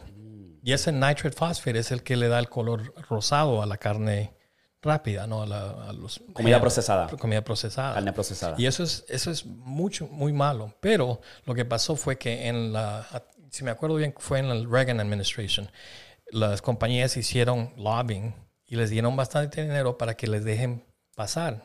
Y ahora no, lo- no, no, no les... Como que mira, está que este quieran. químico que causa cáncer, Claro. pero requiere... eh, sería un costo, nos salvaría de mucho dinero porque podemos ponerle la comida, se, se hace ver más... Claro. Y la gente lo va a comprar, nos va a subir el, el precio. Claro. Te vamos a pagar, gobierno, Claro. para que nos haga pasar este bill y nosotros poder vender esto. Claro. Entonces, el por ejemplo, la- Y todo el mundo gana porque hay más enfermos, están más más hospitalizados. hospitalizados, más medicina. Entonces, hay bastantes. Todo el mundo se beneficia de eso, ¿me entiendes? Entonces, todo el sistema tendría que cambiar. Entonces, que un presidente llegue y quiera hacer todos estos cambios significa que todas las compañías que hacen bastante dinero no lo puedan hacer Y el dinero es el que habla. y te van a matar. Entonces, cual- por, eso, por eso yo pienso que, honestamente, eligiendo un presidente solamente le da a la, la- a la gente americana el- el- la sensación de que va a haber cambio. Pero si Ya, te pones ya. a pensar, Llegas ahí a oficina claro, ya. A menos que el presidente decida cambiar todo el sistema político, todo el sistema de, del, del mercado de valores, todo el sistema de, de pasar las leyes, no, No va se a va a haber poder, cambio, no va a haber cambio. ¿Me? A este punto, pues, cada vez que vienen las elecciones, el, ¿quién es el más baboso? ¿Quién es el que nos puede vender más el cuento? Llegas a la oficina y ya. Y si te das cuenta, los presidentes están solamente por- elegidos por cuatro años, a lo máximo ocho años. Entonces, el- los cambios que puedan hacer ellos son mínimos. Imagínate, por ejemplo, Obama hizo el Obamacare para poder darte, you know, healthcare. Trump vino y lo hizo, lo deshació todo. ¿entiendes? Entonces, ¿de qué sirvió eso? ¿Me entiendes? Entonces, el- los que hacen cambios que te afectan a la gente de por vida son los políticos mismos. Y estos mismos políticos están más interesados en hacer conflictos internacionales para que ellos mismos puedan hacerse su dinero. ¿Me ¿Entiendes? Por eso es que cada año hay esa pelea que el- van a cerrar el gobierno, que el budget tiene que, tiene que alcanzar todo. Ese budget no están peleando para que los, le paguen más a las escuelas o los, o los policías o que haya Es para healthcare. su propio bolsillo. Es para que ellos puedan, puedan eh, poner más de ese dinero a contratos militares y cosas que le van a hacer dinero a ellos mismos. Mm. ¿Entendés? Entonces ese es el problema. No, no, no va a cambiar eso con cualquier presidente que elijan. Estamos jodidos. Estamos jodidos. Diablo. Yo, yo siempre lo he dicho. Yo diga, hemos llegado a este punto que lo que hace falta es que venga un meteorito y nos dé a todo y que haya a lo mejor un sobreviviente chamaquito y, y jóvenes y que recreen este sistema porque está bien jodido y eh, obviamente todo es capitali- capitalismo. So, So, yo vi una película, ah, ni me acuerdo qué película. Oh, ah, ¿cuál? The, The Last of Us or The End of Us. No sé si has visto con Pedro, Sí. el, el, ah, muchacho. Pedro- ah, en la serie. La serie sí, la del- serie. Ajá, si te en pones HBO. a ver, en, creo que es en la segunda ah, season o en, cuan- en- ellos encuentran una civilización que, que cerraron todo, cerraron todo. La manera que ellos hicieron su organización política era interesante, pero puede que funcione porque ellos dicen que todas las personas trabajan. Por ejemplo, si tú eres carpintero, haces lo que tú haces y compartes todo con, todo, con cualquier persona que está en la comunidad. Y si tú necesitas, digamos, ganado o comida, lo agarras solamente. Entonces todo el mundo comparte, pero sobrevives sin, sin tener salario, sin serte rico, pero tienes acceso a todo lo que tú necesites. Tu familia puede tener una casa, todo el mundo recibe todo, ¿no? Entonces es bien interesante cómo funciona eso, pero el problema es que, por ejemplo, Cuba, ellos intentaron hacer algo, algo parecido. Los tú sabes que el comunismo no funciona, pero es la idea general es casi la misma, ¿no? Entonces, el problema es que tenemos el... ah, hay ciertas personas que sí, a un, a un momento a otro, reciben la... ¿Cómo se dice? Greed. Eh, sí, sí, como que se quieren poner más... Tienen que tener más que la otra, que quieren- el ajá, vecino. Eso, ¿me entiendes? eso, eso siempre yo creo que va a pasar. Entonces, eso es el problema humano, ¿me entiendes? Que puede que tengas una idea fenomenal para hacer una sociedad nueva, con un sistema nuevo. Pero va a siempre venir uno que quiere tumbar eso y quiere más y quiere tener Ambicioso, poder. ambicioso. Claro. Exacto. ambicioso Mm. eso. Entonces, eso hemos, hemos visto en Cuba, hemos visto en Venezuela, hemos visto en los países. Venezuela, por ejemplo, es el segundo país más rico de petróleo en todo el mundo y ahora es el país más pobre del mundo. Imagínate, tienen las reservas más grandes del mundo y no pueden hacer nada con eso. Es como que, ahora mismo, tú puedes ir a Cuba de visita si quieres ir de vacaciones. Creo que es lo que me ¿no? está interesante. Es Yo como creo que, que sí, yo creo que sí. un país Sí. tan bonito, una isla tan bella. Sí. Y nadie tiene en mente como que, porque es como que Puerto Rico, RD. Es que está media mala la cosa. Sí. Sí. Ah, Y he notado que hay bastantes personas de Cuba que están viniendo para acá, para Oklahoma. Ah, no sé por qué están escogiendo Oklahoma. Yo creo porque es más barato. sí, tiene que ser. Tiene que ser. Sí, lo hemos visto hasta con los mismos boricos. Yo he visto que cuando nosotros llegamos era el único que yo conocía era a ti. ¿Me entiendes? Y, y ahora, Y papi. ti. Ujú.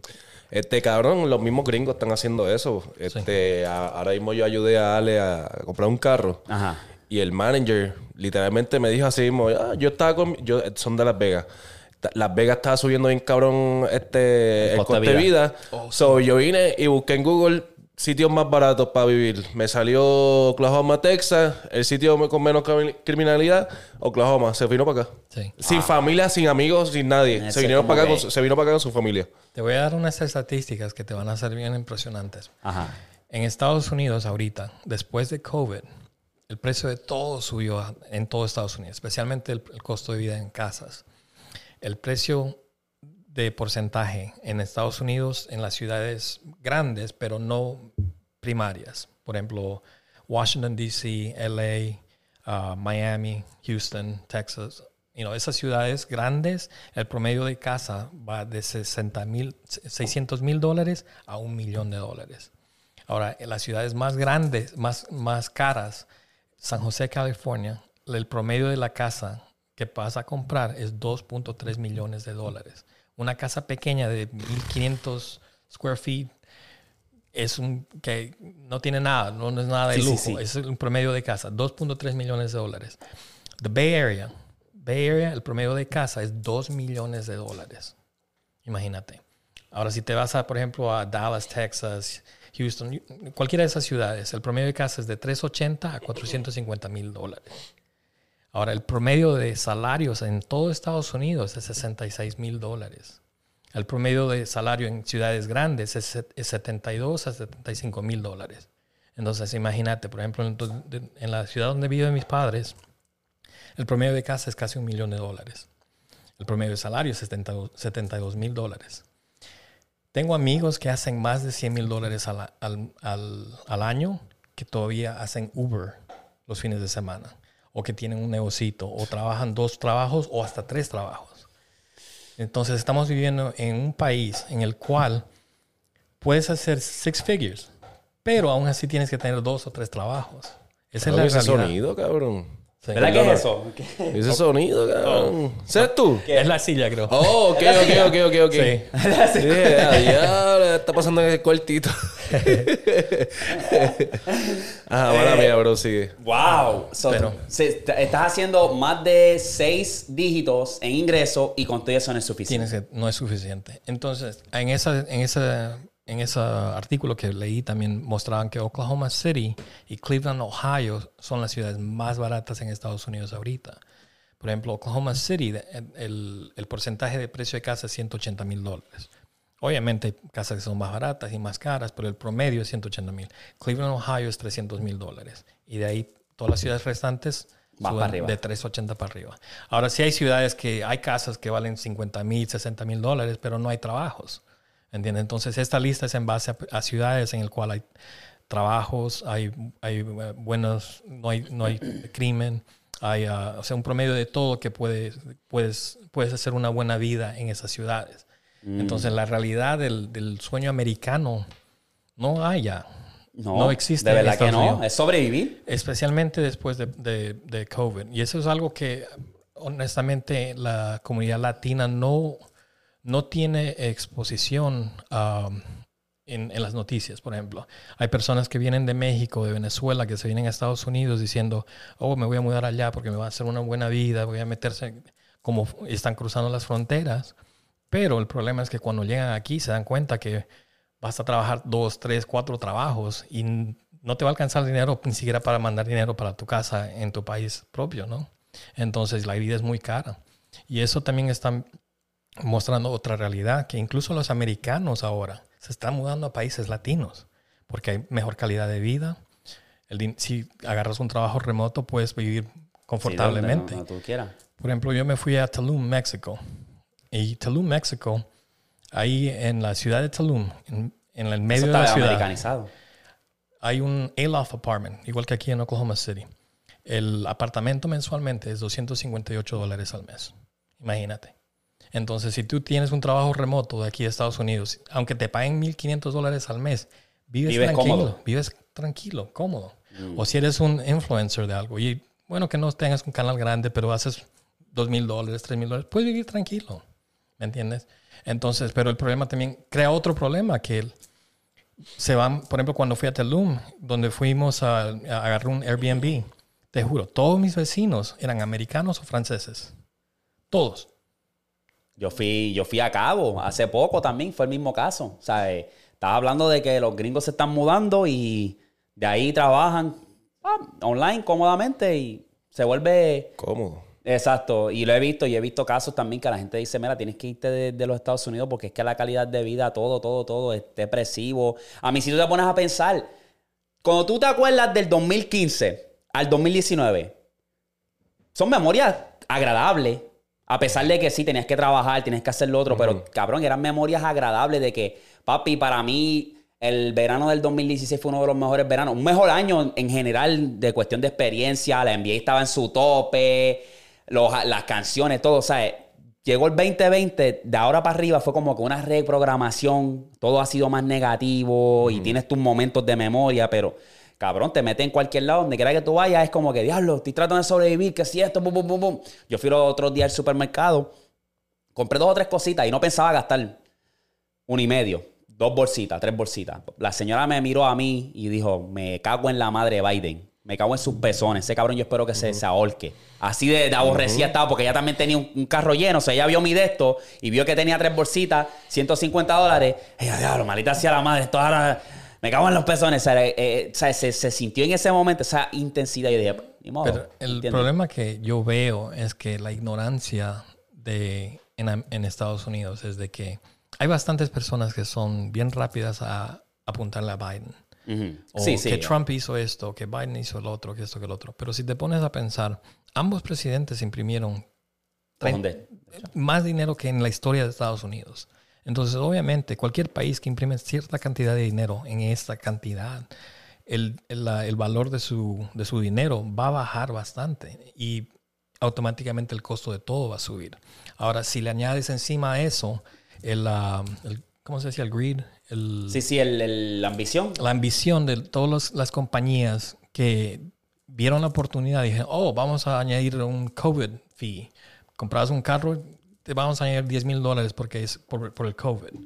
Pasó el COVID, ahora te están cobrando por la inflación. O pasó la inflación, te van a cobrar, yo creo, por la guerra. Entonces todas las compañías están en, ese- en esa mentalidad de que De cómo pueden sacar más dinero. Claro, ahora saben que obviamente pueden utilizar cualquiera de estas excusas para subirle el dinero más, mucho, mucho, mucho más, ¿me entiendes? Por ejemplo, hay personas que eh, ya no puedes ni siquiera hacer un corte de pelo por menos de 40, 50 dólares por corte, imagínate. Dicen, oh, es because of COVID. ¿Eso qué tiene que ver? Tienes tijeras y todo eso, es lo mismo, ¿no? Exacto. Entonces, todo el mundo está buscando la manera de, de, obviamente, hacer más dinero y tener la oportunidad, porque ven que todo el mundo lo está haciendo lo mismo. Entonces, eso, Y tiene a todo el mundo de, de mal humor. Eso es lo que pasa, que tiene a todo el mundo de mal humor porque es como que hago esto, sale tanto, hago esto y, y- y todo el mundo es como que, ah, la inflación, la inflación, la inflación. Es como que, pues, Y le echan la culpa al presidente, que honestamente no tiene nada que ver. Bueno, que sí tiene que ver, pero fue ambos. pero presidentes. fue el que imprimió todos esos cabrones billetes. Y, y no fueron los presidentes los que tienen la culpa, fueron los políticos, porque los políticos fueron los que decidieron imprimir tanto dinero. Los políticos fueron los que decidieron hace generaciones atrás de que van a meterse en conflictos internacionales para promover todos esos contratos que ellos mismos se hacen su dinero. Entonces, ese es el problema de, de que, que la mayoría de la gente no, es ignorante y no ven eso, porque no les enseñan eso en la escuela o el social media o, y, y nadie les enseña eso. Ahora, TikTok obviamente está exponiendo bastante de esas cosas. Entonces la gente está le- levantándose y dicen, oh, ok, es- eso makes sense, ¿no? Pero Ah, mira, en verdad que se vayan para el carajo, en verdad, y la política me puede mamar el bicho. Yo creo que la única manera que tú puedes resolver esta mierda es convirtiéndote en un criminal. Yo les tengo un caso. Yo les tengo un caso. Mira, checate, escúchate esto. Bro, eh, hay un muchacho de 19 años que le robó a un dealer de carro 100 mil dólares. Y checate cómo él lo hizo, ¿verdad?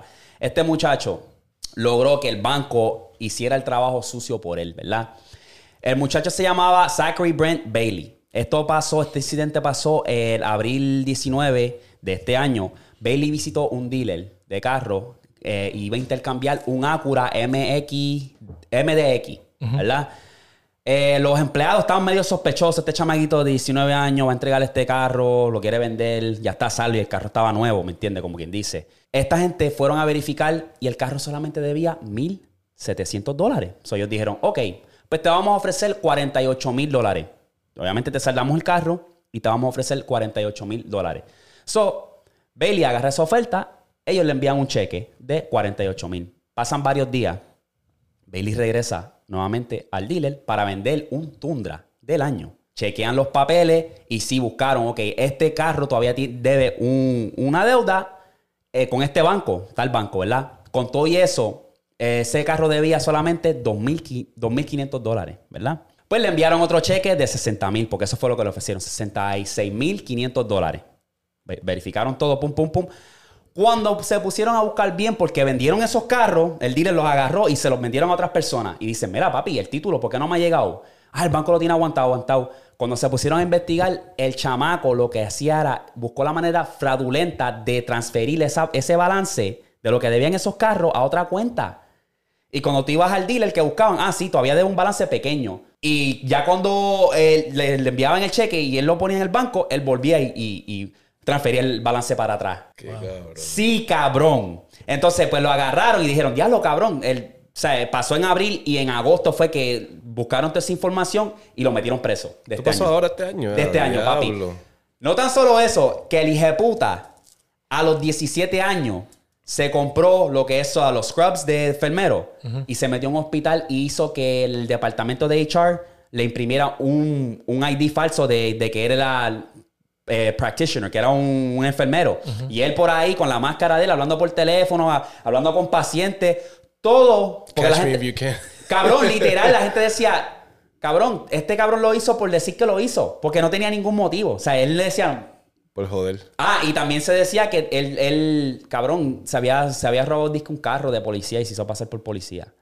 Ya Papi, lo- que el tipo, este sí- catch se- me if you can, sí, cabrón. Se vivió la, cabrón. la- se vivió la Entonces, papi, el gobierno debería contratar a este hija de puta porque este cabrón tiene una mente criminal de eso exótico. espía, pa' espía. Para espía.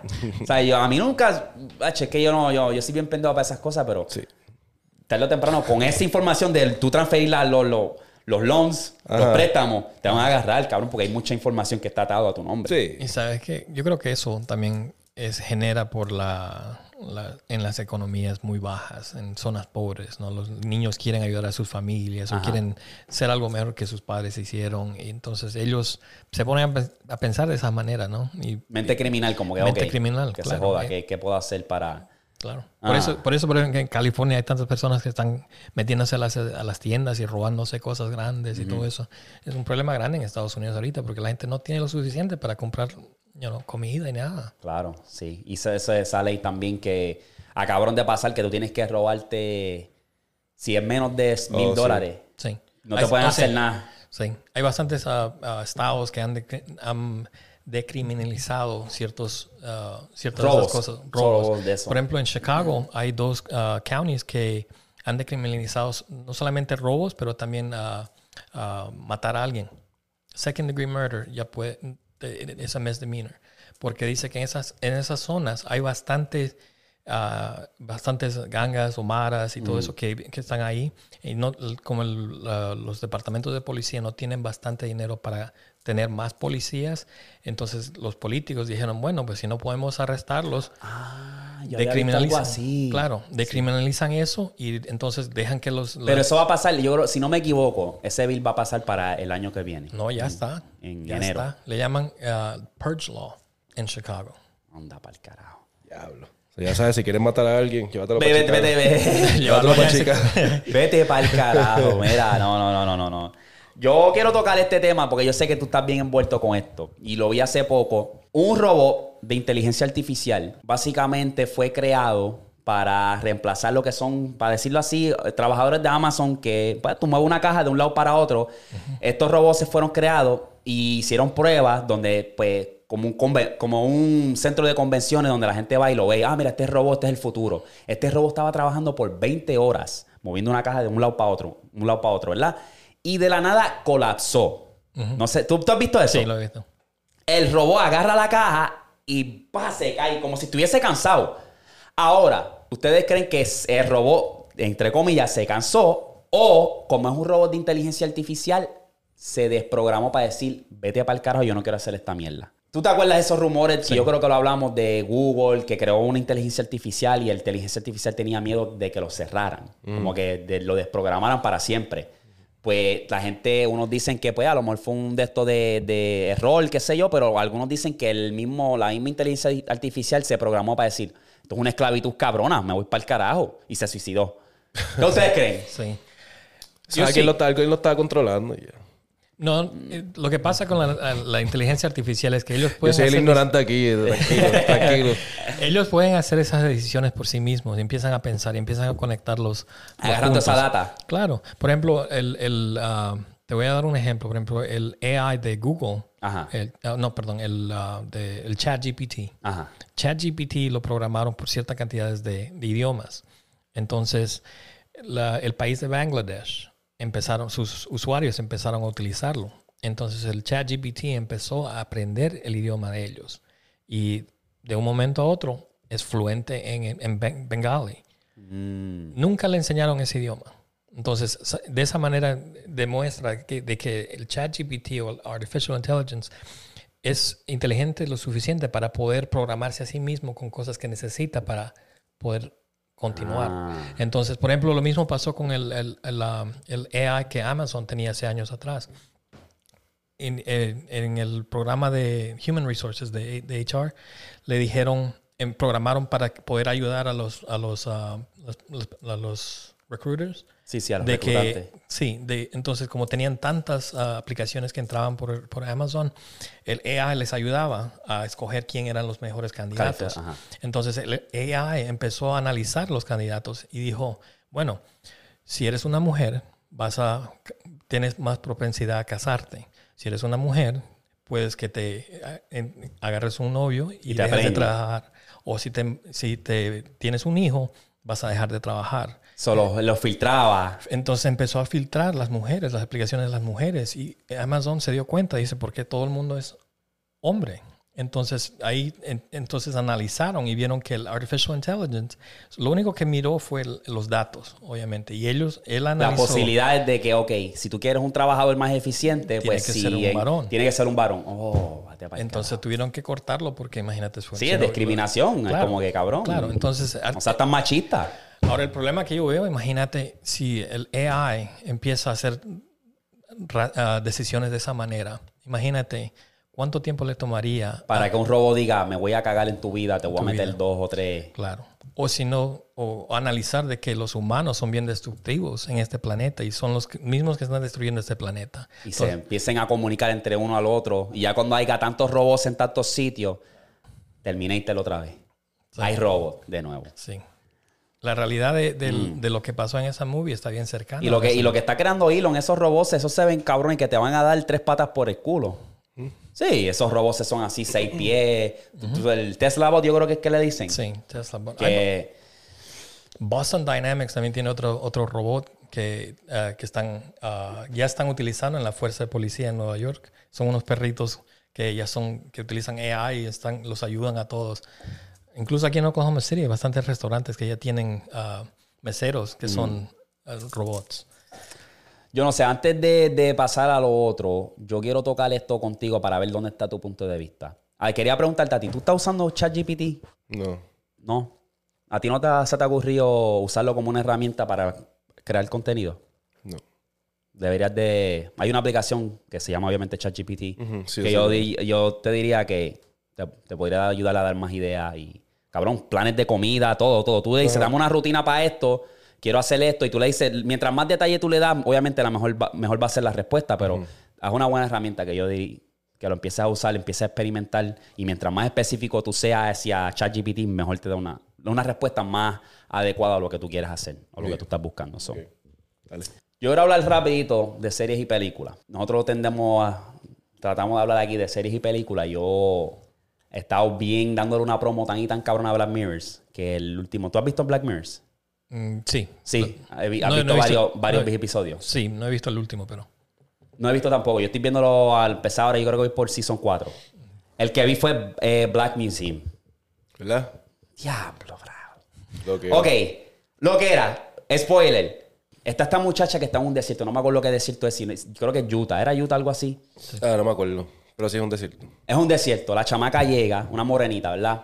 Y ella se para aquí a este, este museo que se llama Black Museum. Ella entra y está obviamente el instructor, el dueño, y le está explicando a ella todas estas cosas que ella está viendo. Pues este episodio se divide entre tres partes. Eh, la primera parte es el objeto que fue el del el doctor, de la cabeza esa, que es como una boinita. Pues ese episodio me tripió, esa parte también me tripió porque era como que un. Te ponías un. Por ejemplo, yo te ponía a ti un. Para decirle un sombrero. Y yo tenía un dispositivo en mi cabeza. Y yo soy doctor. Y yo a través de eso puedo sentir tus síntomas. Porque este. este el, el mismo dueño que estaba explicando a la muchacha este dispositivo, él dice, yo creé este dispositivo para los doctores, para que cuando un paciente llegue y diga, tengo estos síntomas, el doctor pueda sentir lo que está sintiendo el paciente y decir, oh, ya sé lo que tú tienes, te voy a diagnosticar con esto. Pues el doctor se volvió tan adicto al dolor. ¿Tú has visto ese episodio? Pues el doctor se volvió tan adicto al dolor de los pacientes que se volvió un como un vicio para él, ¿verdad? Él en una está con la mujer, le hace, le pone eso a la mujer y, y le da para abajo. Oh, wow. So, él está sintiendo el orgasmo de su mujer más el orgasmo de él. Eso es un placer doble. Pues cabrón, él le está dando ahí, pa, pa, pa. ¿Qué pasa? Que en una él experimenta algo, porque él le- se lo puso a un paciente y el paciente estaba teniendo, yo creo que un ataque al corazón o algo y murió por un varios segundos. Y él experimentó, o sea, él tuvo esa experiencia porque tenía el de, el de esto puesto. Pues, ¿qué pasa? Que cuando él se levanta, que ellos reviven a ese paciente que se murió por varios segundos, él dijo, diablo, ese dolor, ese- esa experiencia fue tan y tan allá que él estaba adicto a un dolor más profundo, más grave. Pues papi, él está dándole a su mujer, pa, pa, le está dando bien duro, pa, dándole ahí de que y la mujer verá, cabrón. Ajá. Pues papi, él se empieza él mismo a cortar. Wow. A, a cortar, a golpear. Él le puso el dispositivo a un, a un deambulante y, lo, y le metió un taladro en el ojo. Se lo llevaron preso y todo. O sea, esa, ese epi- esa parte fue tan y tan loca que yo dije, diablo, este hijo de puta. Entonces sigue, ¿verdad? Y ahí la, la morenita está mirando y ya ve otra cosa, ve un peluche en el, en el museo y le pregunta al dueño, mira, este, este peluche. Pues explica ese peluche que él le inventó ese dispositivo también de que cuando una persona, porque en ese episodio que le está explicando hay una pareja y ¿qué le dio a la, a la, a la, a la mujer? Cayó en el hospital, no me acuerdo qué carajo fue. que fue ah, un carro le dio, un carro le dio. Sí. Ella está tratando de tirar una foto, un carro le da, ¡pa! Ella está en el hospital. Y está inconsciente, y está en coma. Y dice, pues mira, ella va a estar en coma, y lleva en coma tanto tiempo, pues la vamos a tener que desconectar. Pues entra ese cabrón, el dueño del museo, en ese tiempo, que era, él era empresario, y viene y dice, mira, papi, yo te tengo una solución. Yo puedo agarrar la conciencia de ella y metértela en tu cabeza. Y ella puede vivir contigo, en tu cabeza. pues lo- el chamaco lo pensó y terminó yendo. Pues le meten a ella, la conciencia de ella, so ella puede ver todo lo que está viendo el chamaco también. Y ella le puede hablar. Wow. Eso está bien interesante porque, pues obviamente ellos tienen un niño. So ella puede sentir, ¿verdad? Cuando el papá abraza, ella lo está viendo y ella lo puede sentir también. Pues se vuelve este conflicto porque él obviamente tiene a su mujer en su cabeza, pero obviamente es un padre soltero porque su mujer ya no está. ¿Me entiendes? So, ahí se vuelve ese conflicto de que hay una vecina y ella está jodiendo y él empieza, eh, ¿qué fue? Que lo muteaba. Él inven- sí, fue y, y le dieron algo como que para que lo pudiera mutear, o darle como un shutdown algo Si a ella no le gustaba eso, pues él tenía un dispositivo que si tú te ponías a joder mucho, te voy a. Ok, te voy a pagar, cabrona. Y buscaron la manera de mover esa conciencia porque ella estaba volviendo loco. Tú lo veías, ellos en el parque con la mujer que le estaba conociendo ahí, el hijo, y él ahí, pero, pero ta- deja que ella comparta que es cierto. Y se veía como un loco porque está hablando solo, pero en realidad estaba hablando con ella. Pues mueven esa, la conciencia de ella, la, mueven- la mueven en un peluche. Y nada, eh, ahí quedó como un peluche y la, la razón por la cual le movieron un peluche era para que se quedara con el niño. Los niños le encantan los peluches, pero ¿qué pasa? Que los niños crecen y se aburren de los peluches. Y el niño lo tira al piso porque ya se aburrió y se, y se va. Y ese, ese fue un momento para ella como que, diablo, mi hijo ya va a crecer, que si esto. Y ese episodio estuvo bien trippy. Esa parte de, de la última, que fue el plot twist de los plot twists ella va y está viendo, ¿cómo se dice? Hologram, como un hologram. Un holograma. Holograma, ¿sí es que se dice? Imagino que, yo creo que sí, un holograma. Anyway. Yo lo busco. Eh, ella está viendo como que este, esta pared de cristal y está viendo un hologram de un, un morenito en una silla, como quien dice, eléctrica, ¿verdad? Y ella le pregunta, ¿y esto? Y, ah, este es de un convicto que cayó preso por X o Y razón. Y cuando va contando la historia, tú puedes ver, obviamente, se van hacia atrás por qué lo metieron preso. Y fue por una razón, no, no me acuerdo cuál exactamente fue, pero el muchacho era inocente y quería probar eso, ¿verdad? Y entonces ahí es donde entra el dueño, porque está, en, por ejemplo, están en la cárcel, ¿verdad? Y el, el morenito está hablando con el dueño y él dice, yo tengo, yo puedo buscar información y data para probar que tú eres inocente. O sea, le hizo este cuento chino y le agarró la información de él. ¿Qué pasa? Que cuando él lo convierta a él en un, en un hologram, el muchacho siente. ¿Verdad? Pues ¿qué pasa? Que él convirtió a ese muchacho, el hologram, en una atracción. Porque ya todo el mundo sabía, porque la historia de ese fue tan viral que todo el mundo sabía la historia de él. Pues ¿qué pasa? Que cuando tú ibas al museo y tú le dabas al botón, se electrocutaba el hologram, pero lo sentía la persona en realidad. Que la persona decía, no, no, no, no, no le des el botón, ah", y se electrocutaba, ¿verdad? Y lo volvía, y, la- y miles y miles de veces que él llegó a un punto que estaba ya en estado vegetal. Sí, él sí. estaba así como que en estado vegetal. Pues ¿qué pasa? Que la monita le está preguntando, ¿verdad? Y en ese transcurso, yo creo que fue en la segunda parte, cuando ella vio el peluche, el chamaco está como que hace calor porque el aire no funcionaba en ese museo. ¿Quieres agua? Y la muchacha le ofrece agua. Y se la toma, ¿verdad? Y tú empiezas a toser, ¿verdad? Pues ya cuando llega esa última parte, que ella viene y dice, el plot fue porque cuando ella entró, al principio, ella dijo, ah, yo estoy de vacaciones visitando a mi papá. ¿Verdad? Entonces el chamaco empieza a toser. Y, ah, mira, para que sepa, ese es mi papá. Y lo que tú te tomaste fue veneno. Wow. Canto de cabrón. Ha hecho así, fue un plot que yo me quedé. ¡Ea puñeta! De Y- lo que me puedo acordar. Porque Y la, y la mamá. y la mamá, ¿verdad? Pero cheque, ¿viste lo de la mamá? Yo creo que la mamá ella la tenía en la conciencia. Eso. Que también la mamá de, de la esposa del prisionero, que era la mamá, estaba en la conciencia como el peluche. Papi, una loquera que yo dije, cabrón, ¿qué es esto? Porque yo estaba, de verdad, yo vi ese episodio tan tarde, porque yo estaba así como que. Pero estaba tan interesante, porque yo estaba tan achocado, tenía un sueño. Pero, papi, ese episodio me dejó uno de los mejores que yo lo vi. Sí, porque son tres casos y explica. Y y- en el mismo museo tú puedes ver de este cosas de otro, como la paleta. Eh, ¿Qué? ¿No has visto lo de Star Trek? No, todavía. Ok, no está bien. Ahí, ahí, la paleta está ahí. Pasa que sale una paleta, no sé si la llegaste a ver en el museo. Vi algo, sí. Hay como una paleta qué sé yo, este, que es de, de ese episodio de, de Star Trek. Y, y salen un par de cosas. Yo digo Star Trek, pero es U- USS Caller. Yo creo que ese es el próximo que me toca. Creo. Hacho, papi, está viendo. Ese es mi ¿Ese es tu favorito? Ese es mi favorito. Ah. Un- ¿Qué episodio tú has visto? Ah, ni me acuerdo todavía. Have you seen that- ¿Has visto ese, el que digo del USS Caller? Que es como, así, como un Star Trek, que están como que en, un- en una nave espacial. No, no, he visto todavía. Yo había visto varios episodios hace tiempo y nosotros lo habíamos hablado en el podcast. Pues este cabrón viene y dice, Hacho, ya los vi todos, Hacho, está bien duro. Pues volví a verlos otra vez. Porque eh, me gustaron, me gustó el concepto porque tú no sabes qué esperarte. Y ese es el chiste, que cualquier episodio es algo diferente y es un plot bien cabrón. Y lo he vuelto a ver. So, estoy tratando de ver uno por semana para poder hablarle en el podcast y darle un breakdown. Porque si los veo corridos, pues se me olvidan los detalles, cosas que se, se me pasan. El la otra serie que estoy viendo es Who is Aaron en Netflix. No, sé si lo has visto. no es una serie limi- limitada. Está ready, cabrón. Porque es esta muchacha. Yo he visto, voy por el episodio 3, ahora voy a ver el 4. Pero es esta muchacha que nadie sabe quién es ella. ¿Verdad? Y ella se mudó de Inglaterra a España. Y entonces tiene a su hija y tiene a su marido. Y ella se ve como una, una muchacha normal. ah, es, es substitute teacher. O sea, es una maestra de sustitución. Pero que, cabrón, ahí a, a veces ella está haciendo teatro con los niños y hay una, un- una tipo, un tipo mirándola. Y ella se va y pelea con ella y la mata.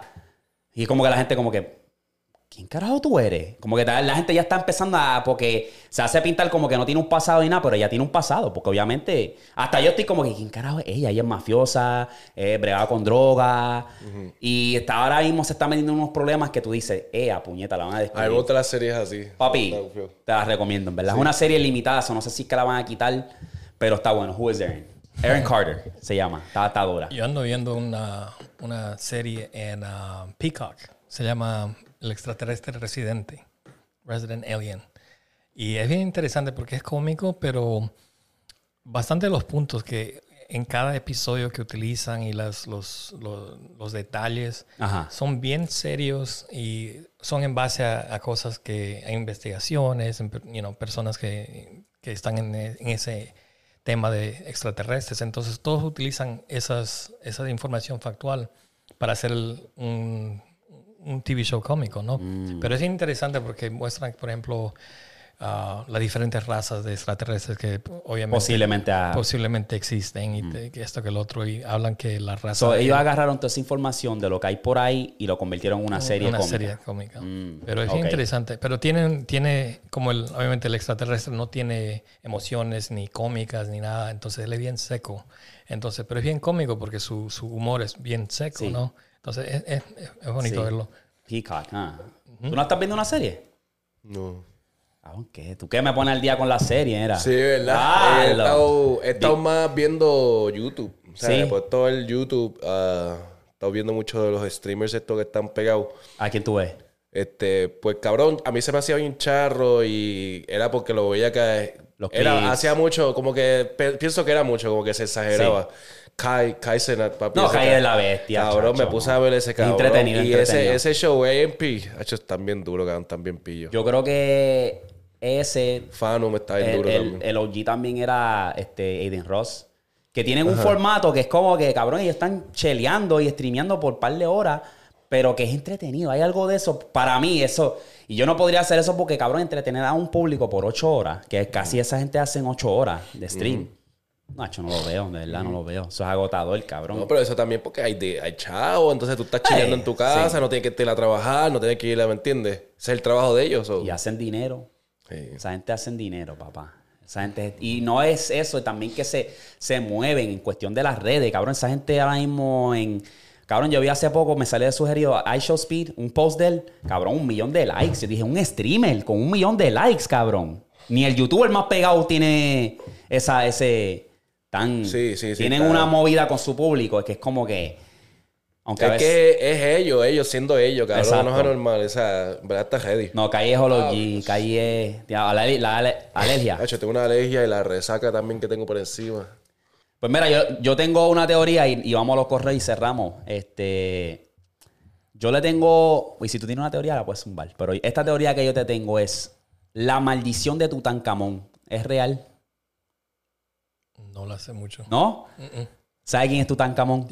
El faraón de los faraones, ¿verdad?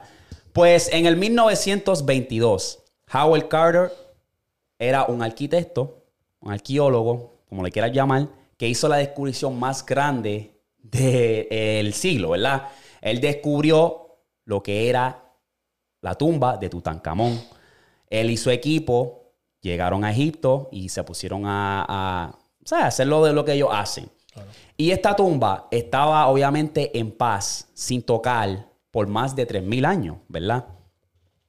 Tenía muchos objetos valiosos, oro, frunitura, todo lo que tú te puedas imaginar en esa tumba estaba ahí. Pues, ¿qué pasa? Que el equipo de Carter hicieron ese descubrimiento y cuando ellos descubren la puerta hacia la tumba de Tutankamón, obviamente hay lo que son mensajes y dibujos ahí, pero había un mensaje muy importante que decía, si tú despiertas la tumba del faraón, la muerte llegará a aquel que altere la paz del faraón. Ellos lo ignoraron. Se metieron a la tumba, agarraron la tumba, se llevaron los objetos de valor y nada, ¿verdad? Seis meses después empiezan las tragedias. De la nada, por casos de enfermedades, casos de, accidentes, empezaron a morir el equipo de él, de, de Howell, ¿verdad? Murieron alrededor de 28 personas. Luego, seis meses después, murió Carter, Howard Carter, que murió básicamente de una fiebre inesperado. Y como les dije, 27 personas murieron y ese se dice que fue algo que todas esas muertes fueron bien inesperadas. Y el punto es que esa maldición era real, porque uno le había picado un mosquito y ese mosquito tenía una enfermedad y, lo, mataron. Y a uno eran accidentes y toda esa vuelta. no sé, ¿tú crees en esas cosas así de que... Maldiciones. Maldiciones, de que una bruja puede ir donde ti, hacerte un... I mean... Que eso está interesante. Sí, no, porque he visto cosas así, porque siendo de Sudamérica, hay, por ejemplo, la... Las creencias que uno se cría, ¿verdad? La, la, sí, por ejemplo, mexicanos le llaman las santerías, ah, en Bolivia, Brasil le llaman, por ejemplo, macumba. La, brujería, como Brujería negra brasilera. Entonces, hay bastantes países latinos, incluso los africanos también creen eso. Entonces, no sé la verdad. Um, también. Si lo dejas ahí, como que puede ser que sí, puede ser que no. Sí. Mm. Yo diría como que si yo estoy al punto de descubrir lo que es una tumba y tú ves un mensaje que dice eso, tú te vas o lo, sí, o lo descubres. y que pase lo que pase. Yo no voy. ¿No? Ya. No, te vas, te vas. Estás ahí y ves esa puerta y. y sí. Ya, yo me iría. Sí, hecho, esa gente. Cabrón, cabrón construyeron la pirámide, cabrón. Cabrón, y si hay una, una de todo que eso lo dice así, pero ah, cabrón. Las trampas, las trampas. trampa, exacto. Floton Raider. se saca unos spikes ahí que te jodas todo. Diadre. No, no, no, tacho. Ese, ese, esa es una de las teorías que yo, yo he podido conseguir y siempre me acuerdo que leímos un libro acerca de eso y había hablado de eso y me puse a buscar y dije, diablo, yo me acuerdo cuando leí esto en la escuela de Tutankamón y siempre me ha más, más fascinado eso de los faraones y su cultura y todas esas tradiciones y todo eso. Esa gente estaba bien... Es interesante. Bien avanzado, yo pienso. Lo que me llama la atención es, por ejemplo, en todos sus jeroglíficos, te, te pones a ver hay bastantes personas que son gigantes. por ejemplo, los faraones de ellos siempre son, los representan mucho más altos que la gente normal. ¿Tú crees que habían gigantes entre ellos? Oh, incluso la Biblia habla de los gigantes que eran, que eran los hijos de los ángeles con humanos, le llamaban los Nephilims. Entonces han encontrado huesos que son grandes en, entonces, el problema es que la Iglesia Católica escondió bastante de esas cosas, pero sí hay, hay bastantes... Y se dice también que el humano era más alto antes. Sí. Que éramos mucho más grandes. Sí. Hay teorías. Ah, sí. Sí, hay teorías. Los, griegos, por ejemplo, también era como uno de esas que... Todos, los, todos los dioses antiguos, antes de la cristianidad, eran bastante altos, eran mucho más grandes que las personas normales. ¿Qué teoría te iba a decir? Um, bueno, habla de eso más o menos en, el tema. la, teoría que estaba leyendo es de que, por ejemplo, te voy a dar un pasaje de la Biblia, ¿no? Que dice que Dios creó a Adam y Eve a su imagen, ¿no? ¿Sí o no? A lo que él creyó, sí. En ninguna parte de la Biblia dice que esa imagen es humana. Mm, ok. ¿Me entendés? Entonces, obviamente, si Dios es una entidad espiritual, Adam y Eve, obviamente, tienen que parecerse a Él, porque es lo que dijo Él. Entonces, ¿en dónde en la Biblia dice? Nosotros asumimos de que el, Adam y Eve son humanos, pero quién sabe que, nos, que, nos, que no eran humanos. o que eran extraterrestres o un- una creación que fue fuera de, de- de lo que tú pensamos que, es- que somos nosotros. Mm. ¿Me entendés? Porque Sí, sí, sí. si te pones a pensar, um, Adam en, en- en español, ¿cómo se dice? Adán y Eva. Adán y Eva en la Biblia hablan de que ellos tuvieron que tener hijos y sus hijos tuvieron que tener Hijos, relaciones entre para ellos seguir. para propagar su- la raza humana. Pero tú sabes que si tú tienes sexo con tu tienes un hijo con tu hermana, el niño va a salir con un montón de, de, de problemas mentales, defectivos y todo eso. Entonces, genéticamente no puedes procrear con tu hermano o hermana o alguien que tienes una genética parecida. Entonces, obviamente, esa parte de la Biblia es incorrecta porque si hubiera sido eso el caso, todo el, todo el mundo sería, Esa defecto. tendrían defectos. Pero en la Biblia también dice que, que ellos tuvieron, eh, o sea, que, lo- que los hijos tenían que tener generaciones. Lo dijo Lo dice, como- lo dice la Biblia así. Dice que la Biblia que te- tenían que tener- te- procrear y llenar el, el, el plane- el- el país. Porque a lo mejor, a lo mejor Adán y Eva fueron los primeros, pero ellos no fueron los únicos que Dios hizo. Sí. Entonces, la, la teoría. Ah, Ey, ey, ey, ey, ey, ey. Oye, me gusta eso. sí. ¿Me entiendes? Que puede ser que... Que los trajo en grupo. Estos son los, los primeros. fueron los primeros, ajá, pero hay, o sea, creó mucha más gente. Mm, Ok. Y esa es la teoría que dicen que la teoría dice que creen que Adam y Eve- eh, Adán y Eva no fueron humanos. En la Biblia no dice que son humanos, nosotros asumimos que son humanos. Si te pones a pensar, por ejemplo, el, el jardín de Adán, el, el garden- eh, De jardín de Edén. Edén, no está en este planeta. Han escaneado por todo el planeta, ¿no? Obviamente no está aquí. Han encontrado incluso el, el- el arca de Noé, han encontrado un montón de civilizaciones, pero no han encontrado el, el- el jardín de, de Edén. Entonces, obviamente, si han creado a Adán y Eva, fue en un lugar que no fue en este planeta. Y obviamente ha tenido, lo han tenido que, cuando lo expulsaron de ese, de ese jardín, lo tuvieron que mandar al planeta Tierra. ¿Me entendés? Mm. Entonces, por eso la teoría dice que creen que Adam y Eve fueron una creación de Dios y crearon una civilización que fue bien inteligente, que eventualmente lo mandaron aquí a, a este- a- Planeta Tierra. planeta Tierra. Y ahí fue cuando ah, empezaron a crear la civilización humana. Pero la, creen que la civilización humana fueron genéticamente cercana a ellos, pero no fue en base a los, a los, mon- a los monos, ¿no? A los monkeys o apes que le llaman. Porque, porque dicen, si te pones a pensar en la historia del, del planeta Tierra, todo, todos los, cualquier ah, especie aquí en este planeta tardó más de 2 millones de dólares, más de 2 millones de años de pasar en su evolución. Los humanos tardaron 176 mil años. Y de esos 176 mil años es mucho menos porque del momento que fueron el Homo sapien al momento que fueron humanos cercanos a tú y yo, fue un, tiempo mucho más pequeño. Entonces es imposible que genéticamente puedas tener evolución tan rápido en comparación a cualquier otra especie en este planeta. Y si ese si ese es el caso, ¿por qué no hemos evolucionado mucho más? Todavía estamos trancados en Sí, esa sí, evolución, ¿me entendés? Entonces, si tenemos la propensidad de evolucionar tan rápido, ¿por qué no lo hemos hecho? Y hasta ahorita no lo estamos haciendo. Ujú, Hemos ¿entendés? evolucionado. Entonces, algo o alguien tuvo que venir aquí, genéticamente modificarnos y empujarnos para que seamos la civilización que somos hoy día. Y la, la teoría dice que los creadores, que son eh, descendientes de Adán y Eva, obviamente no viven en este planeta.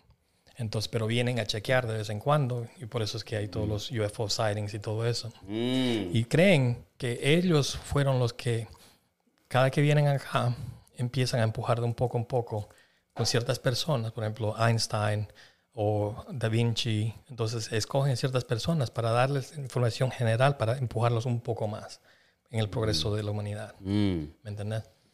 Yo a veces me voy en unos trips y a veces yo me pongo a pensar como si estuviese arrebatado, esos pensamientos locos. Yo digo, nosotros fuimos creados para ser una humanidad de tanta gente, ¿verdad? Porque si tú te pones a pensar, so- nosotros somos los humanos con somos las especies con más gente. O sea, estamos hablando de cuánto, casi un 8 billones de personas. Tú no ves a los tigres, tú no ves a las ballenas, tú no ves que, que no pasan ni, ni, ni de las tres cifras en cuestión de, de- de reproducir. Y nosotros los humanos estamos en todos lados ahí Creciendo y creciendo. y creciendo y creciendo y creciendo. Es como que a qué punto uno llega al límite o es que estamos creados para eso, para seguir y seguir y seguir. Yo creo que el, el planeta sí puede. Es bastante grande para eso. Ajá. Pero el problema es que Lo la, que hacen. sí, la humanidad es bien ah, greedy, Ya, ambicioso. ambiciosa. Entonces ellos quieren todas las ganancias para ciertas per- personas. Entonces eso es el problema. Entonces, eh, por ejemplo, te vas a China. Tiene un país bien grande, pero todos estamos ahí metidos en, un- en una ciudad pequeña. New York City lo mismo también. Bien, Entonces ves que la mayoría de la gente se conglomera en ciudades Grandes. grandes, pero no tienen todo un país. Por ejemplo, Estados Unidos es grandísimo. Sí, cabrón. Y yo, y yo, yo que soy camionero, que paso por un montón de sitios. está yo digo, vacío. Papi, Vacío. eso es un vacío. Desierto. El lado oeste de los Estados Unidos, cabrón, esto es... Tierra con cojones. Sí, aquí no hay, no hay nada, cabrón, en verdad. Sí. Qué interesante. Ah, es que el humano, a lo mejor es que está acostumbrado a tener gente alrededor de ellos. Y buscan esas ciudades con mucha ¿sabes? gente y popularización y cos- todas esas jodiendas. Sí. Ah, esos son. Pero, sí, pero esa teoría que te estaba diciendo, um, sí, no sé si has visto la, la película de Disney, ¿Cuál?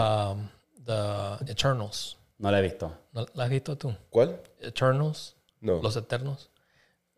Míralo, porque la teoría esa que te digo es casi idénticamente a lo que la, la película muestra en eso. Y la mayoría de las personas que eran eh, que juzgaban la película y hacían los reviews no la entendían. O sea, no, ten- no entendían de dónde, pero te explica todo que en, en detalle que ellos sí son humanos o parecidos a los humanos, pero vienen de otro planeta y llegan de vez en vez y empiezan a empujar a la sociedad para ayudarlos de poco a poco, pero no son humanos. Pero son- los humanos sí son genéticamente parecidos a ellos.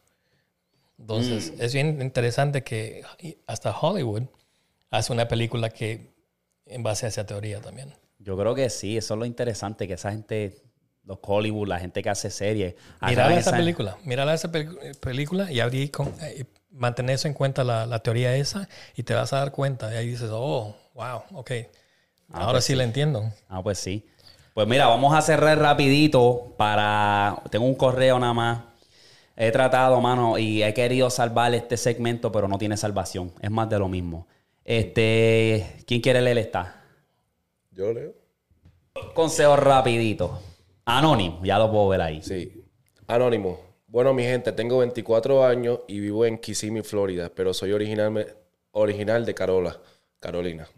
Este, bueno, la situación es la siguiente. Hay una chamaca que está buena, pero el problema es que es lesbi. Pero me ha tirado comen de que soy lindo y eso.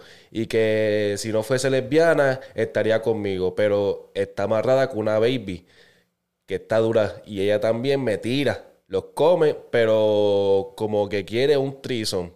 Este, ¿qué consejo me, me darían ustedes? Saludos desde la casa, tiros para el diablo. Ok. Situación tricky, a mí. Cabrón, es una de las dos. Es fácil. ¿Vamos a chingar o no vamos a chingar? Sí, o sea, tírate, pregúntale. Eh, Si también se te... ¿verdad? Es como que te tira el piropito. Exacto, que- pero también hay que, que, qué piropito es, porque hay, de vez en cuando los hombres tú le dices, me gusta tu camisa, diablo, Diablo. esta baby me tiró y Diablo, quiere Sí. conmigo, quiere conmigo. Sí, Eh, que, que hay que ver, pero tampoco te veas tan, o sea, tan aficiado, ¿verdad? Como que estando medio desesperante ahí. eh, sí, está tricky la situación, pero es eso, mano. Es como que si son a fuego, pues tira tú, sigue a la máquina y tú tienes que ver las señales. Si no están ahí, pues Exacto. somos amigos, nos vemos. Eh, voy para el otro, ¿me entiendes? ¿Qué, qué, qué, qué tú harías en esta situación, Saúl? Lo mismo. Sí. So, um, ¿Qué tú piensas de esto? Dice que hay una teoría de que todas las mujeres tienen tendencias lesbianas. A un momento u otro en toda su vida han besado a una mujer o han Tenido eh, pensamiento. pensamiento o algo. Entonces, el, el- el formato es de que genéticamente Y hasta un punto, nosotros le hemos dicho aquí que se ve normal que una mujer se bese con otro, otra mujer. Otra mujer, sí. Porque es como que pues, son ellas mismas que ellas se hacen esto, como que. Y te pueden decir y se complementan entre una a la, a la otra. Ay, tía, te ves bonita. Que lo cual se puede hacer. Pero, cabrón, yo he visto, ¿sabes? Cuando sale especialmente John Mico en TikTok, todas las mujeres ahí están como que, diablo, yo soy straight, pero esta me, me tiene virada. Como Ajá. que... Es normal, ¿me entiendes? Sí, como que se ve más normal. In- incluso las mujeres se visten para impresionar a otras mujeres. ¿Te has dado cuenta? Más Sí, que, que los sí. hombres, exacto. Sí. Los hombres no se visten para impresionar a los hombres, sino para decir, oh, que, ten- que tengo algo bonito, que lo, que lo he comprado, que he podido ahorrarme unos Aunque a veces yo diría que los hombres se visten para, para los complementos de otros hombres. Sí, Eso sí. hay que también Yeah, decirlo como que... este, La única ex- excepción yo creo que es los zapatos, los Jordans. Ah, obligado, sí. Yeah. Tenis, pero sí, sí, hay veces que es como que Pero tú no sales fuera de la casa diciendo, ok, quiero que un hombre me... No, me no, sí, es complemente, verdad. ¿no? No, no, sí. Pero las mujeres sí, se visten para, para, para impresionar a otras mujeres. Entonces, Indecisas, indecisas que son. Eso es, ¿verdad? Eso es. Anyway, esta es una situación tricky, pero sí, estoy de acuerdo con eso. Pero anyway, vamos a cerrar, que llevamos dos horas aquí. Miré aquí y dije, ¡eh, hostia! Dos horas. Saúl, la bestia, gracias por toda la info. Me orienté un poco más sobre los conflictos. Le metimos aquí. Le dimos skip esta vez a la sesión, segmento de NBA, ah, porque obviamente, pues. Víctor no está.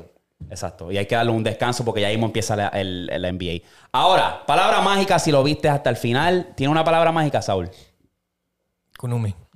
Kunumi. Como te salga, Kunumi. Mi gente, gracias por el apoyo. Venimos, si Dios permite, con la Trinidad. Algo nuevo. Pup, pup, pup. Así que los veo.